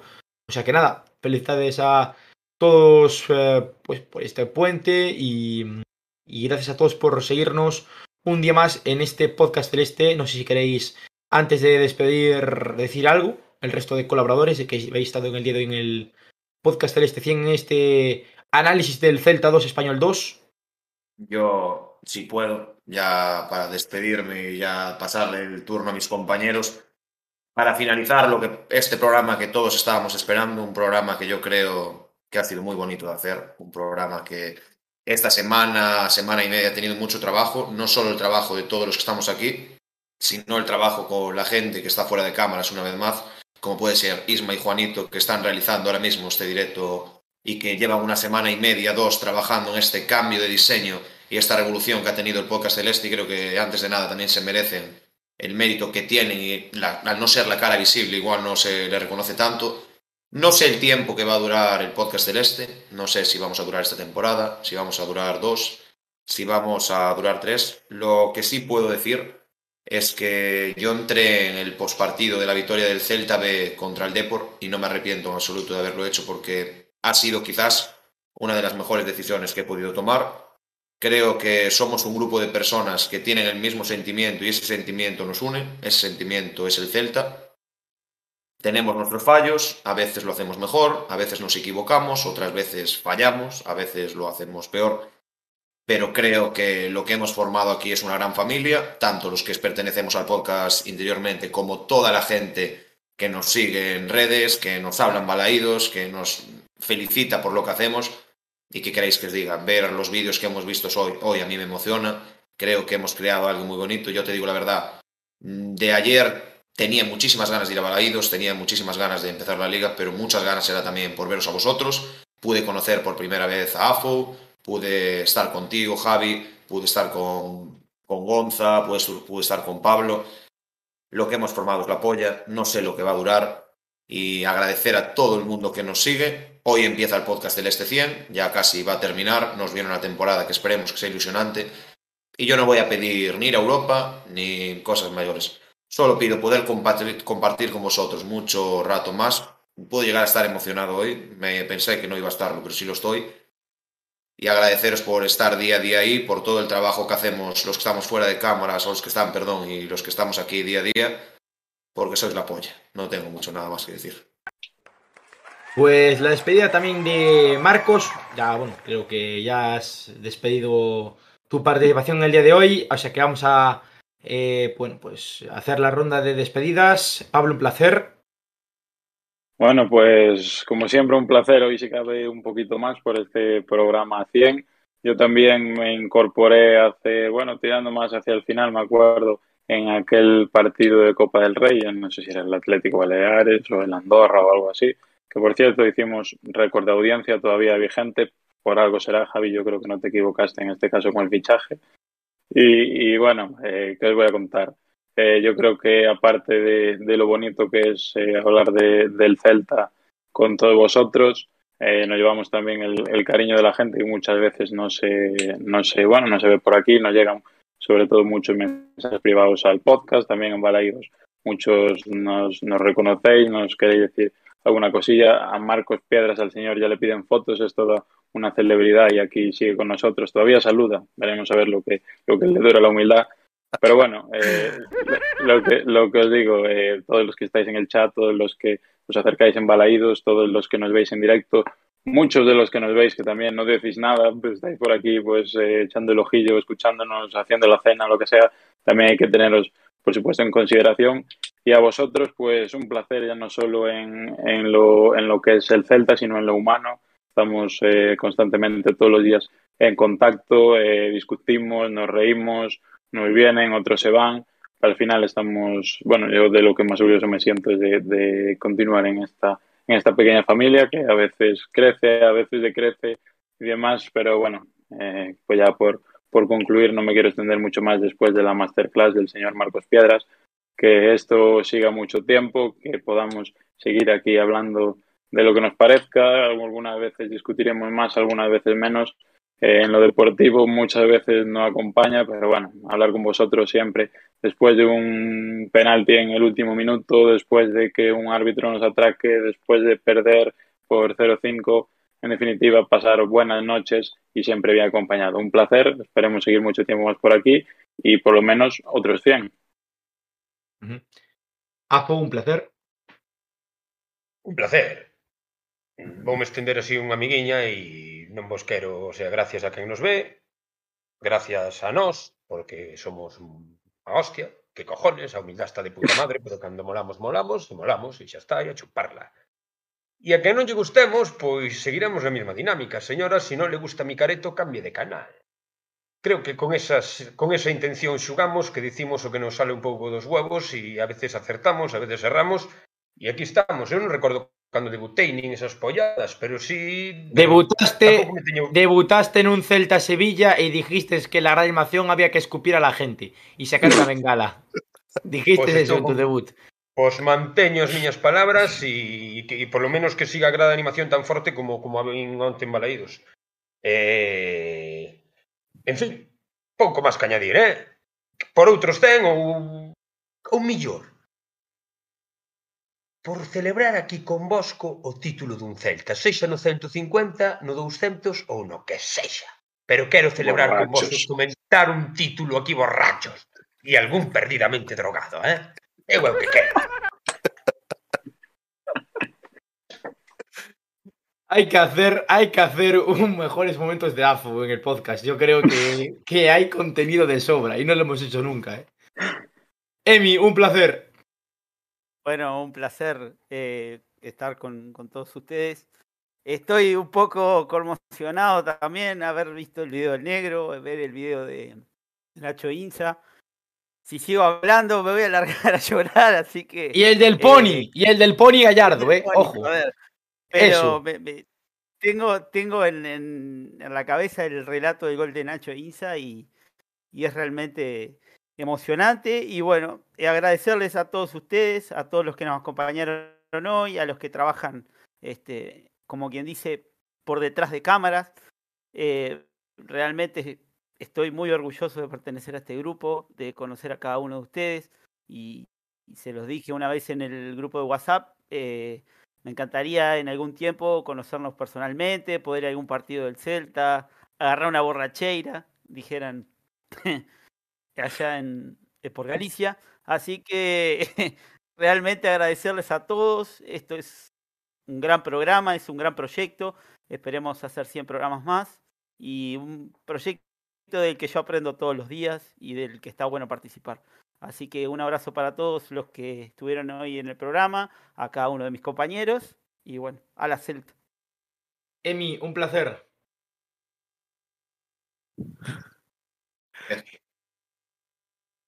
Ay, Emi, Edu, Edu, Edu, Edu. Ah. Nada, Javi. Eh... Como bien sabes, yo sigo al Celta desde más o menos el noventa y dos. Eh, acá en Perú el internet en esa época y en el mundo no era tan fácil y tan fluida la comunicación. Nunca pensé eh, estar años después conversando con gente de Galicia, conversando con celtistas, eh, el mismo día del partido, el día siguiente, comentando, teniendo un grupo de interacción prácticamente diario, cosas que en el noventa y dos, noventa y tres, noventa y cinco pues eran impensables, ¿no? Eh, para un celtista de afuera, para un celtista en la diáspora, encontrar un espacio, una familia, un grupo de, de personas eh, con la misma religión, la misma fe, eh, mayor o menor vehemencia, pero el mismo cariño hacia el Celta, pues definitivamente es un es una es, es algo que la verdad que yo no logro expresar y, y con palabras, ¿no? Es un sentimiento que de verdad que no es difícil describir. Eh, orgulloso porque en enero del veinte veintiuno me escribes por Twitter eh, y me dices que te gustaría contar con, conmigo en el podcast. Yo la verdad súper nervioso, súper preocupado. ¿Qué hago? Uf, eh, muchas de las cosas, uno se sufre, uno en la distancia y en el tiempo sufre mucho en silencio. Emi eh, podrá corroborarlo también, del partido en muchos casos solo, comenta, grita solo, se aloca solo, se pone de mal humor solo, y ya trasladar y compartir esa locura con, con un grupo de locos como, como yo, pues, y frikis en cierta forma, este, es súper emocionante, eh, y la verdad que me reconforta. Yo también, al igual que Emi, eh, espero estar pronto en Galicia, eh, quiero conocerlos personalmente y compartir y darles un fuerte abrazo, definitivamente con, con mucho cariño y, y mucho celtismo desde acá. Eh, el celtismo de la diáspora eh, se sufre, se goza, eh, y definitivamente con ustedes acá eh, es mucho más placentero, mucho más cercano, mucho más amigo, y definitivamente pues es algo que no, no tiene precio. Les agradezco mucho a todo el equipo que está afuera, Isma, eh, Marquitos, Juanito, eh, Chapu, todo el equipo en realidad pues este, suma. Eh, somos una familia, no siempre estamos de acuerdo, muchas veces discutimos, bla, pim, pum, pam, peleamos, regresamos, nos besamos, nos... etcétera, ¿no? Este, es, eso, eso, es, eso es bonito, ese es el celtismo al final, eh, y eso no tiene, no tiene precio. Yo la verdad también muy contento, muy contento de, de pertenecer al, al, al grupo del Podcast Celeste, y, y desde ya pues un fuerte abrazo a todos y a toda la gente que nos sigue también definitivamente, muy agradecido porque este programa se hace con mucho cariño, se hace con, con, mucho, con mucho aprecio y mucho amor hacia el Celta, para, no solo para nosotros, sino también para, para compartirlo con ustedes. Bueno, yo no estoy en plan pasión de gavilanes en este caso, no quiero sacar los pañuelos y llorar como el resto de mis compañeros, yo quiero solo agradecer a la gente que se ha pasado en el día de hoy y que se ha pasado por los noventa y nueve podcasts celestes anteriores, y nada, agradecer a la gente que ha estado también en el día de hoy. Recordemos que hoy ha sido un día bastante complicado para streamear porque coincidía el Marisquiño, coincidía el Reggaeton Beach Festival, coincidía el concierto en Castelos de Hombres G, muchas cosas, el partido también del Madrid contra Almería. Había muchos handicaps y nos habéis acompañado más de mil personas. Es una auténtica locura, pese a todas estas cosas. Y nada, eh, nos vemos el próximo fin de semana con el postpartido del Real Club Celta Real Madrid. Esperemos que con la primera victoria de la temporada para el conjunto de Eduardo Germán, el Checho Coudet. Agradecer a las eh, celebridades que han pasado pues, su vídeo eh, por, por, para eh, enseñároslo en el día de hoy a, a los espectadores, que os lo merecéis, que sois los que hacéis parte de, del podcast del Stay. Y nada, agradecer también a, a Isma y a Juanito, que se han echado muchas horas de curro para este nuevo lavado de cara del podcast del Este, y nos vemos en el próximo directo, que será el próximo fin de semana, si no es que hacemos una tertulia antes. Un abrazo y a la Celta. Chao. Chao, gente.